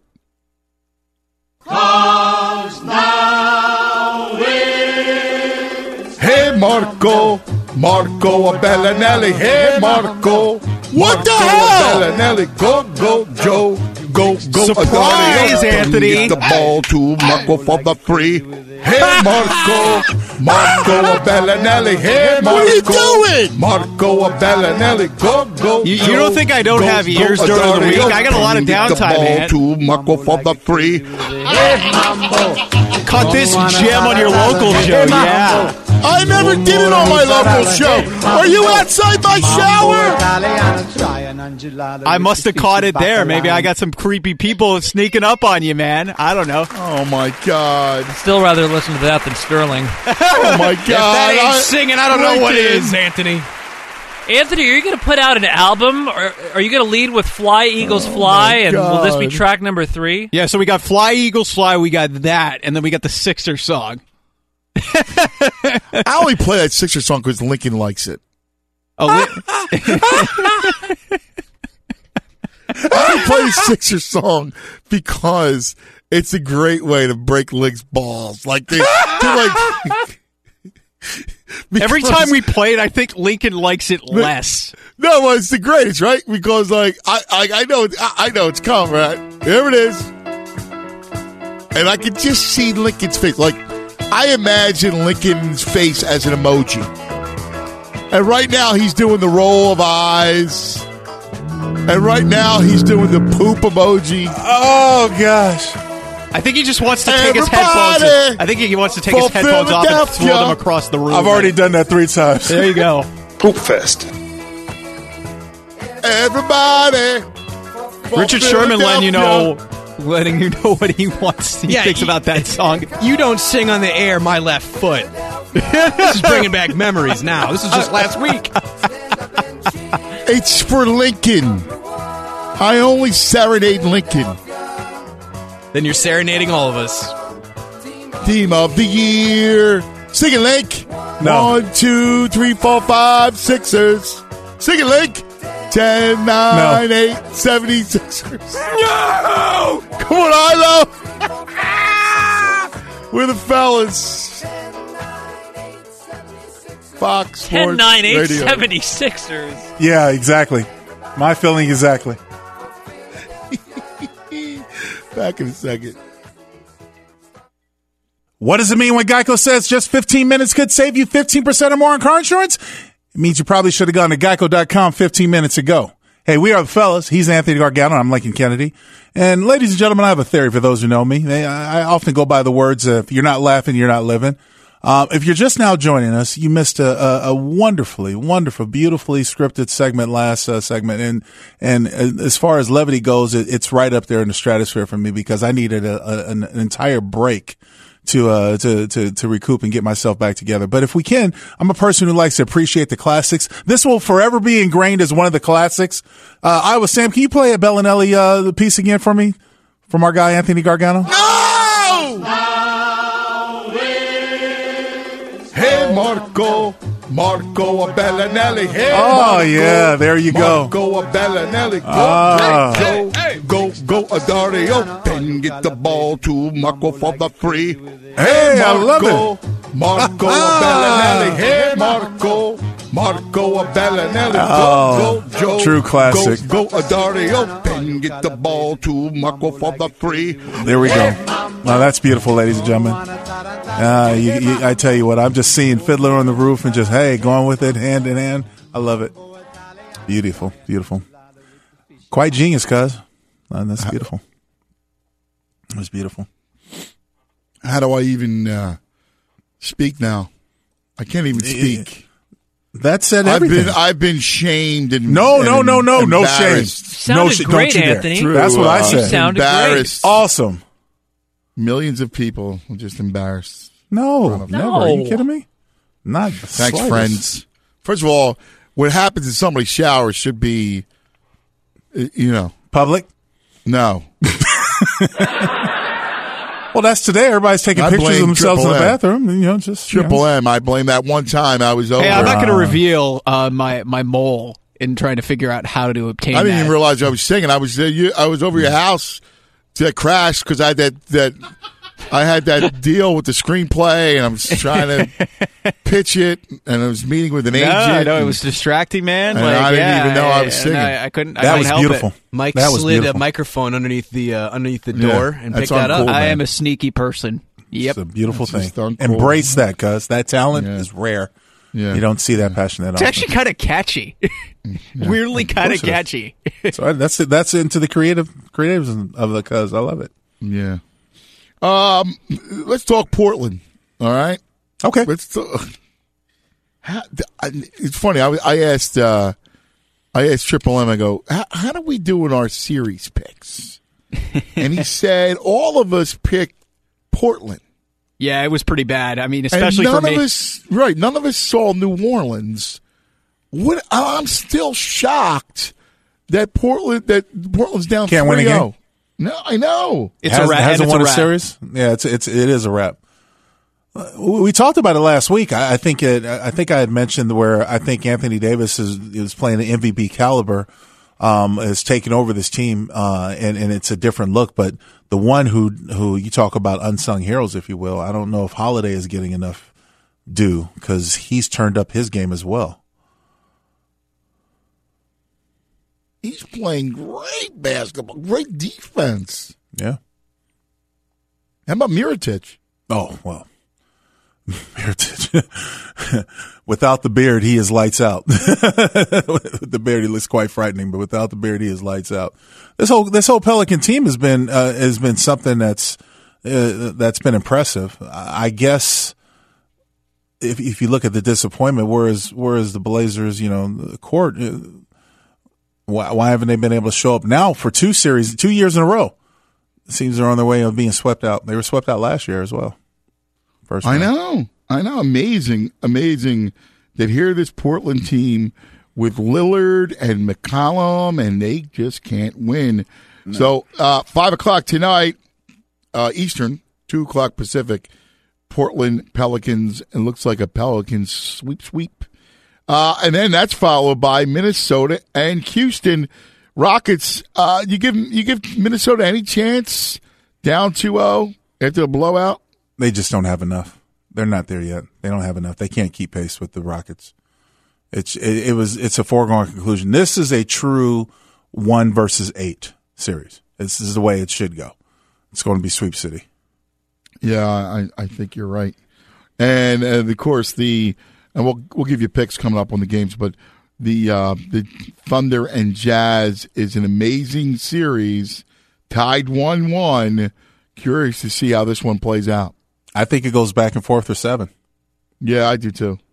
I just think that you'll have you'll have one particular team that get a hot, and all the games are going to be competitive. I don't really see anybody getting blown out either on home court or, or on the road. Um, this is a series that, to me, that you look at it as a whole, it's going to go seven. Yeah, man. Yeah, yeah, yeah, yeah. I'm with you. I'm I'm with you. Uh, we interesting. Uh, let me ask you, Triple M. We actually have a caller because I didn't even give out the number. No, uh, it actually called the uh, the hotline. I don't know how he got the hotline number, but he uh, we got a caller here who's an honorary fella. Uh, Fred in North Carolina actually wanted Oh, what. Freddie, formerly of Fred from Denver. What do you say, my good man? How we doing this morning, cuz? Hello, Freddie. How are you? I'm good, cuz I had to call him to defend my friend, the cuz, and his singing prowess. Do not let them keep you down, cuz. If you want to sing out, sing out. If you want to be free, Oh, be he free. did. He did, Yes, and he it is. That is beautiful. It brings Thank you, a Freddie. tear to my eye, a song to my heart. And Cuz will appreciate this. It sounded as if it came from the Victor Cafe in South Philadelphia. the Victor Cafe that Fred talks about is a place with singing waiters. The waiters sing as they deliver your food. yes, Beautifully, too, mind you. It went fantastically. In fact, after the, the Super Bowl parade, because that's where I went for dinner. Because God bless. Oh, you incredible. did? That's awesome, Freddie Boy. Oh, absolutely. And, Very and the cool. thing was, Gus, there were so many people in there, and and uh, if anybody knows too, it's also the restaurant that they filmed Rocky Balboa and Apollo um, or Creed in. So Correct. there were people there, and people were just so euphoric. Yet the singing, it's it brought everybody to quiet. In fact, one guy walked in, he goes. I didn't even know what this was. This place is beautiful. We win a Super Bowl and I hear beautiful singing. This is incredible. And he walked out. that is a classic, Freddie. But as an Oh, honorary my- fella, I had to call and defend my friend. When you are singing such beauty, the Belinelli, ayo, I, I, I got to defend you. You know that. Thanks, brother. I, I appreciate. I did not. This was not for uh, public consumption. I had my. to.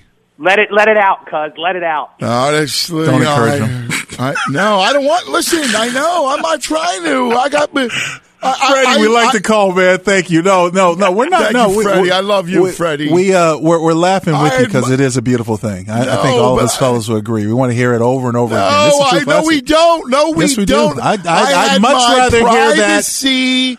I had my privacy. Bes- uh, uh, what's the word? I would much rather I was about hear, to say hear that than that Violation. seventy sicker, Well, the thank seventy sixer song. I would much rather You hear that flustered. over I and can't even over think of again. my words. I, I love it. I love it. It's it's beautiful. I'm gonna. I'm gonna I was I'm gonna play it violated. over and over Thank you. I was saying. I'm gonna record that little snippet out of our podcast and just have fun with it. Oh yeah. Oh no! Oh no! I curse you, Triple No. M. I curse you.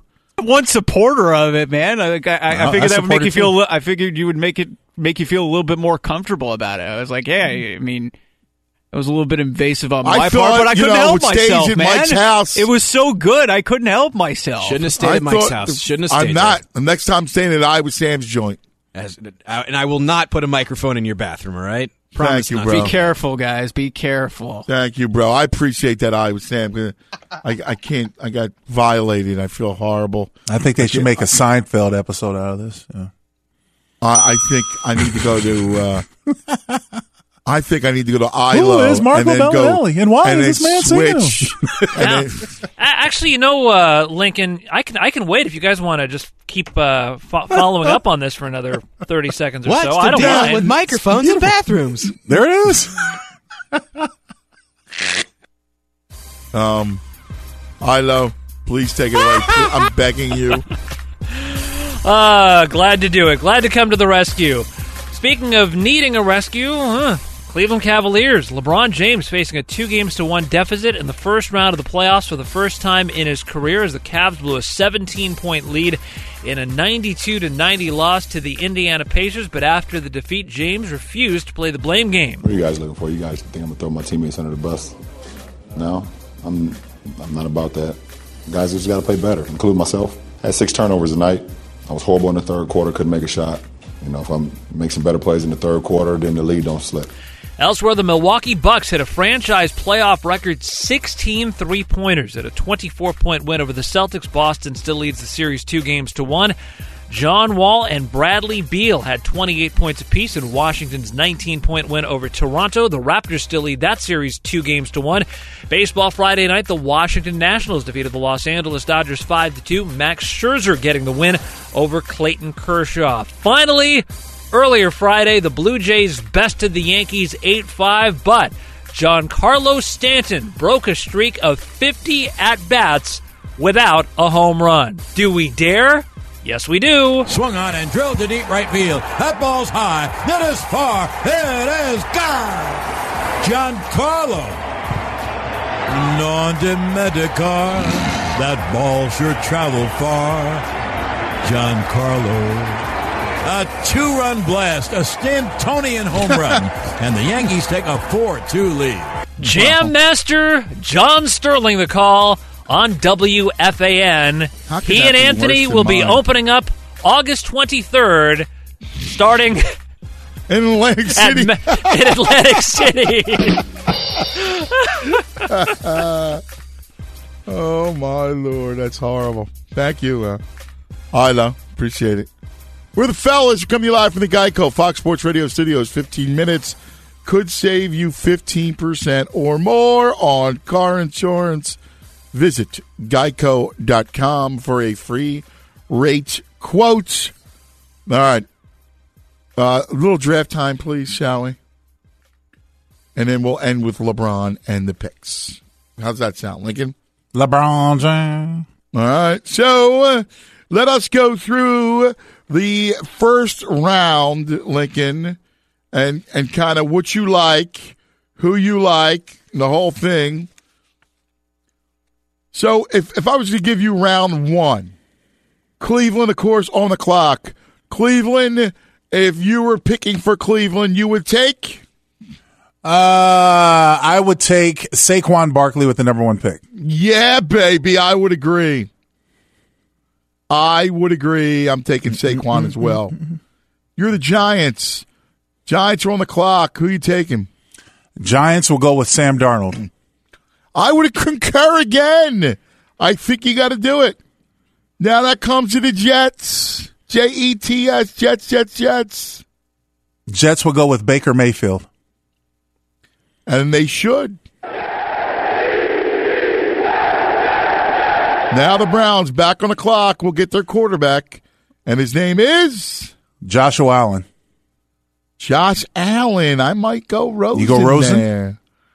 I don't know. I keep wouldn't be a bad wouldn't be a bad pick. I think that I, I think that their past demons would haunt them in that position. They would want to take a big quarterback like the one they let get away in the Ginger Jesus of Carson Wentz. Take a similar quarterback and go Josh Allen. Yeah, I, I'm. Guys, I, I think Allen's. Who gonna you go- want? You want Allen or Rosen? Um, just based off of what I know, uh, from from like a pure perspective of him being as a polished passer, I'd rather have Rosen because he's more of a finished product. But knowing what I know about the Browns, they're going to go with Allen in that situation. And guys, I think Allen's going number one, and I don't like it. I hate it. You think he's going number one? I, I've heard a lot of rumblings in the last week. How in the world can they not take Saquon Barkley? No, no, no, no, no. If if if that's if if they like Josh Allen, they could get him at four. So so if you like Josh Allen, why not take Saquon Barkley first overall? In my opinion, they should take Sam Darnold because Sam Darnold, if you're if you're that concerned about a quarterback, I think Darnold's, I I think Darnold's better than Josh Allen, and from some people that I've heard from and I've talked to. Josh Allen's a less finished product than what DeShone Kizer was last year. And you saw what DeShone Kizer did with Hue Yeah. Jackson. It's like, why would you go that route? But every everything that I've heard, and maybe this is a gigantic smokescreen, I've heard that they like Allen and they're going to probably go with him number one. And I don't want to see it, and I'd be really pissed off at it if it happened. You know what? You know what? Here's the thing, don't don't think of it as a far stretch because we won't. We'll talk about it. Obviously, the next time we're on is after it happens. I could honestly see the Cleveland Browns picking two quarterbacks with their It's been first two tossed around. It's been tossed around. and Yeah. then and then and then jostling the trade value of how bad do you want them to build picks for future drafts? Yeah, a lot of people. A lot of people seem to be pointing to that. I mean, it's it's it's an interesting concept, but in theory, I. I you think I- you're not going to have two top five picks No. ever again. But yeah, I, I get I get the idea of like, hey, if some team's so desperate Yeah, for a no, quarterback, I- yeah, it make yeah. it makes sense in that sense, right? But but but in my in my mind, I think that that that thought is is totally overthinking this process, if you will. You you it, it should not be that complicated. If there's not a quarterback that you're totally in love with, I mean heads over heels in love with, you go with the best player available in the draft and you see what falls in your lap. Right. Yeah, because because there's not going to be too many people that are going to jump in front of you, and, and and if they do, you're not going to. It's not going to take every quarterback off the board. I agree completely. I mean, it's it's been so hard for me to figure this out ever since the combine because initially you get prisoner of the moment. You're like, okay, Saquon Barkley's clearly the best guy in the class. He has to go number one. Then Sam Darnold has the crazy workout in the rain. It's like, okay, and the Jets make the trade. And now the and now the Browns almost have to take a quarterback. But now you, I, I've been hearing all these rumblings about Allen for like the last two, three weeks that he may go number one, and they really, really like him. I was like, okay, so but if you can't separate and a lot of teams seem to think that Josh Allen may be like the third or fourth guy. You can get him at four and still get Saquon Barkley. That's what I don't understand. Is like if you really like Josh Allen, I don't think anybody's going to be clamoring to move up to get him if you don't take him at one. Yeah, that's a great point. I tell you what, give, give uh, Baldy a shout. Let's get five minutes. Tell him we got five minutes. Let's see what he takes because I think that's an interesting question. He's available right now. Give Baldy a shout. Baldy, of course, has been in the film room. He just got out of hot yoga. You like hot yoga, uh, Link? I haven't tried it. It's on my to do list. I got to do that too. It's supposed to be a great workout. Yeah, I did it I- I once, same and I died for ninety minute hot yoga. I couldn't. I couldn't breathe. I was like, "Oh my god!" But not to sound creepy, but it was great from that standpoint. The class, I mean, the members in the class. I bet. I know where you're going with it. You don't have to Yeah, spell it I out. know, I know, I know. I can, I can see behind the curtain. I, can you? Oh, yeah. Oh, yeah. I love this whole concept about what, like to me, you got to go Barkley. You got to go Barkley. Did you? I Do we have you keep Baldy? I get Triple M's trying to uh, tracking him down now. I, I, I would. All right, we got him. Let's get him right up because we only have a few minutes. Fresh from the hot yoga class. How's the talent in that class, Baldy? Uh, let's see, Link. Uh, it's a good, it's a good uh, ratio. It's about uh, twenty girls to about three guys. Oh, was, love uh, those odds. class. Love those odds. Yeah. That's impressive. There he Good is, the white buffalo. this morning. Uh, I love it. Uh, we're having an argument now. You're Cleveland. What do you Yeah. do at one? And do you take two quarterbacks? Do you take the quarterback you like, or you take Saquon? What do you do, Baldy?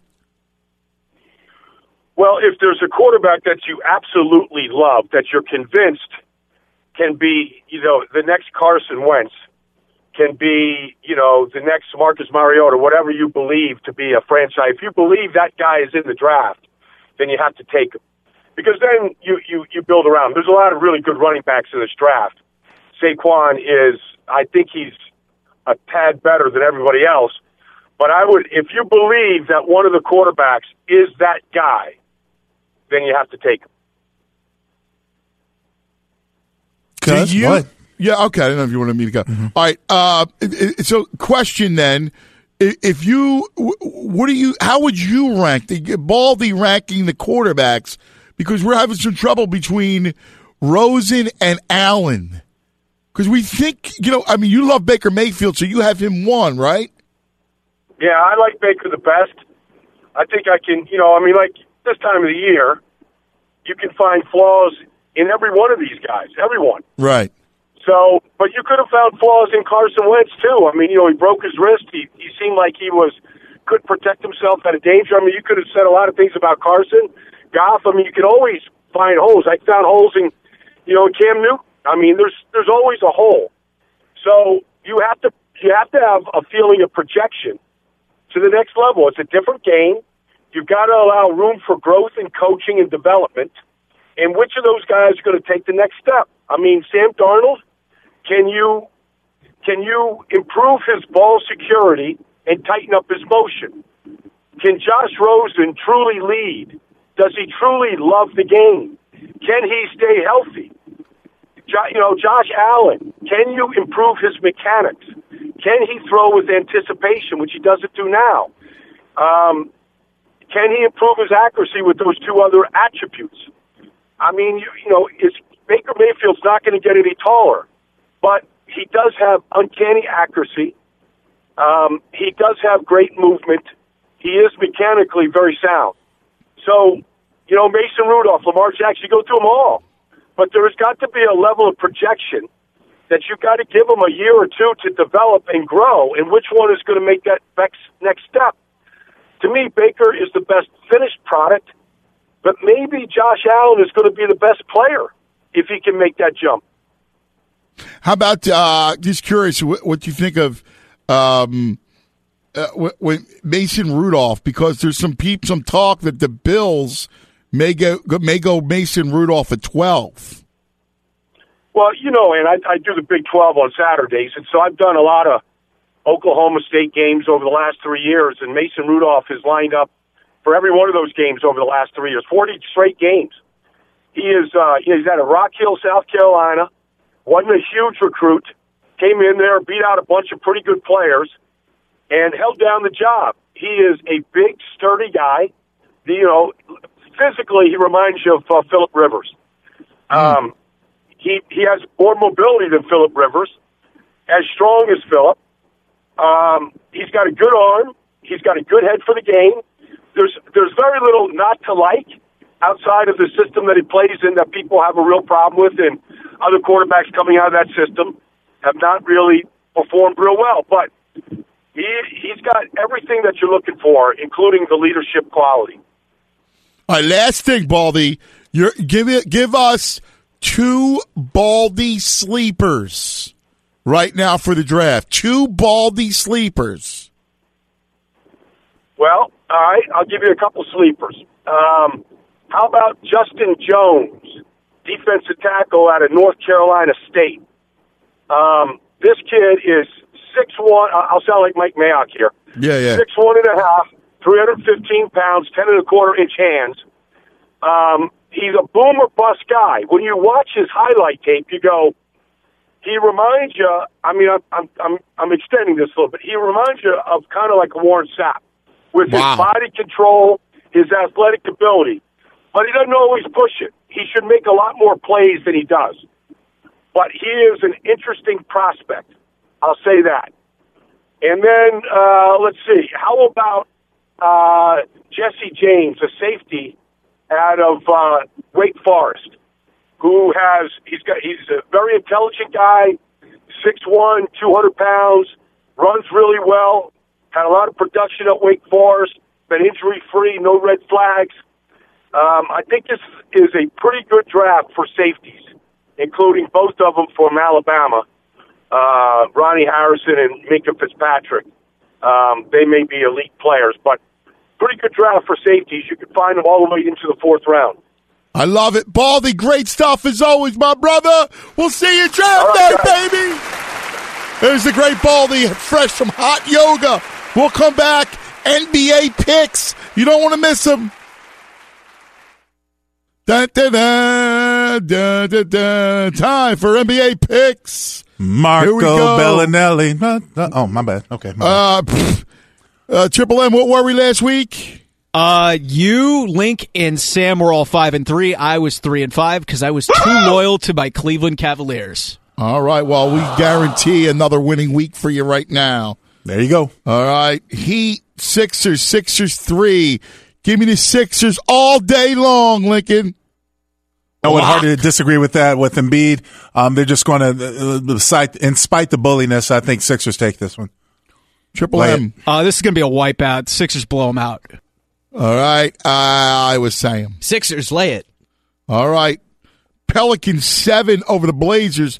Give me New Orleans. The three games teach you everything. Lincoln.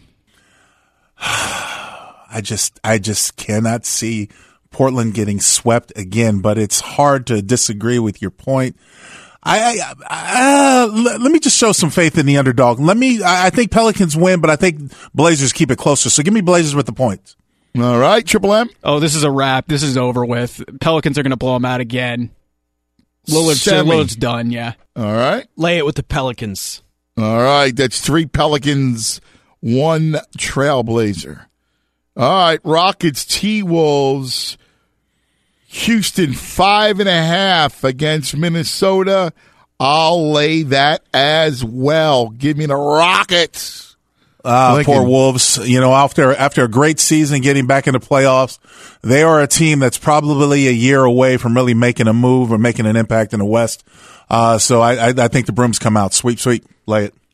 Sweep, sweep. Triple M. Yeah, lay it. This is probably going to be a sweep. Sweep, sweep. All right. Rockets lay it. Here it is, unanimous, uh, unanimous sweep. Now, Jazz and Thunder, great game. Utah four and a half. I'm going to take the Thunder plus the four and a half and keep it close, Lincoln.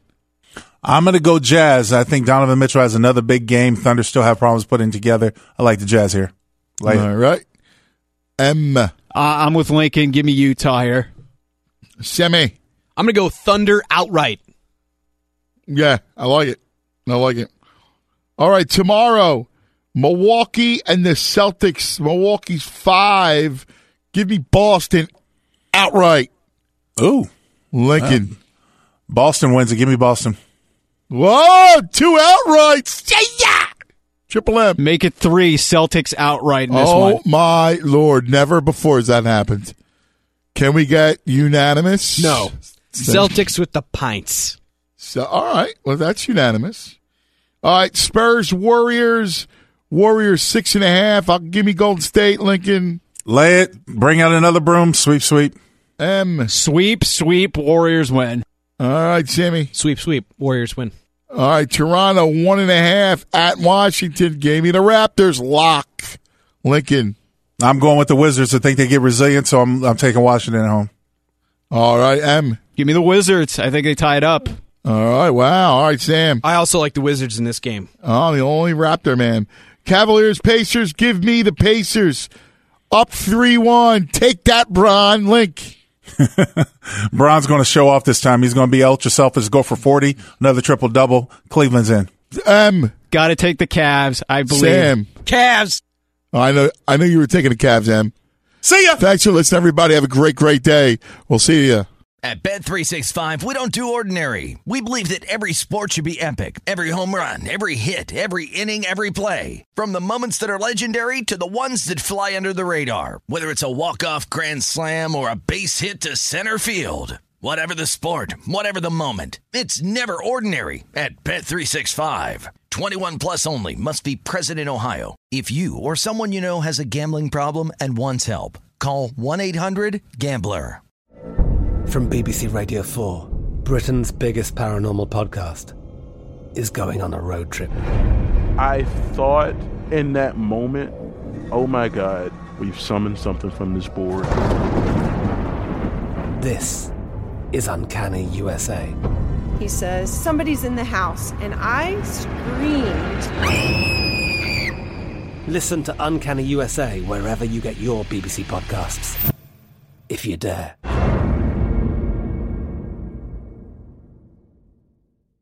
Xfinity has free premium networks for everyone this month, no matter what kind of entertainment you love. Addicted to true crime? Catch killer cases and more spine-tingling shows on A&E Crime Central. Crave adventure? Explore Asian action movies on Hi-YAH. Searching for something extreme? Check out skating, snowboarding, and more on Fuel TV Plus, the global home of action sports. And find crowd-pleasing bops on iHeartRadio's Hit Nation playlist. There's new free shows and movies to love every week. Say free this week in your Xfinity voice remote. Live Nation presents Concert Week. Now through May 14th, get $25 tickets to over 5,000 shows. That's up to 75% off a summer full of your favorite artists like 21 Savage, Alanis Morissette, Cage the Elephant, Celeste Barber, Dierks Bentley, Feid, Hootie and the Blowfish, Janet Jackson, Kidz Bop Kids, Meghan Trainor, Peso Pluma, Sarah McLachlan. Get tickets to more than 5,000 summer shows for just $25. On sale now through May 14th. Visit LiveNation.com slash Concert to learn more and plan your summer with Sean Paul, Sum 41, 30 Seconds to Mars, oh, and Two Door Cinema Club.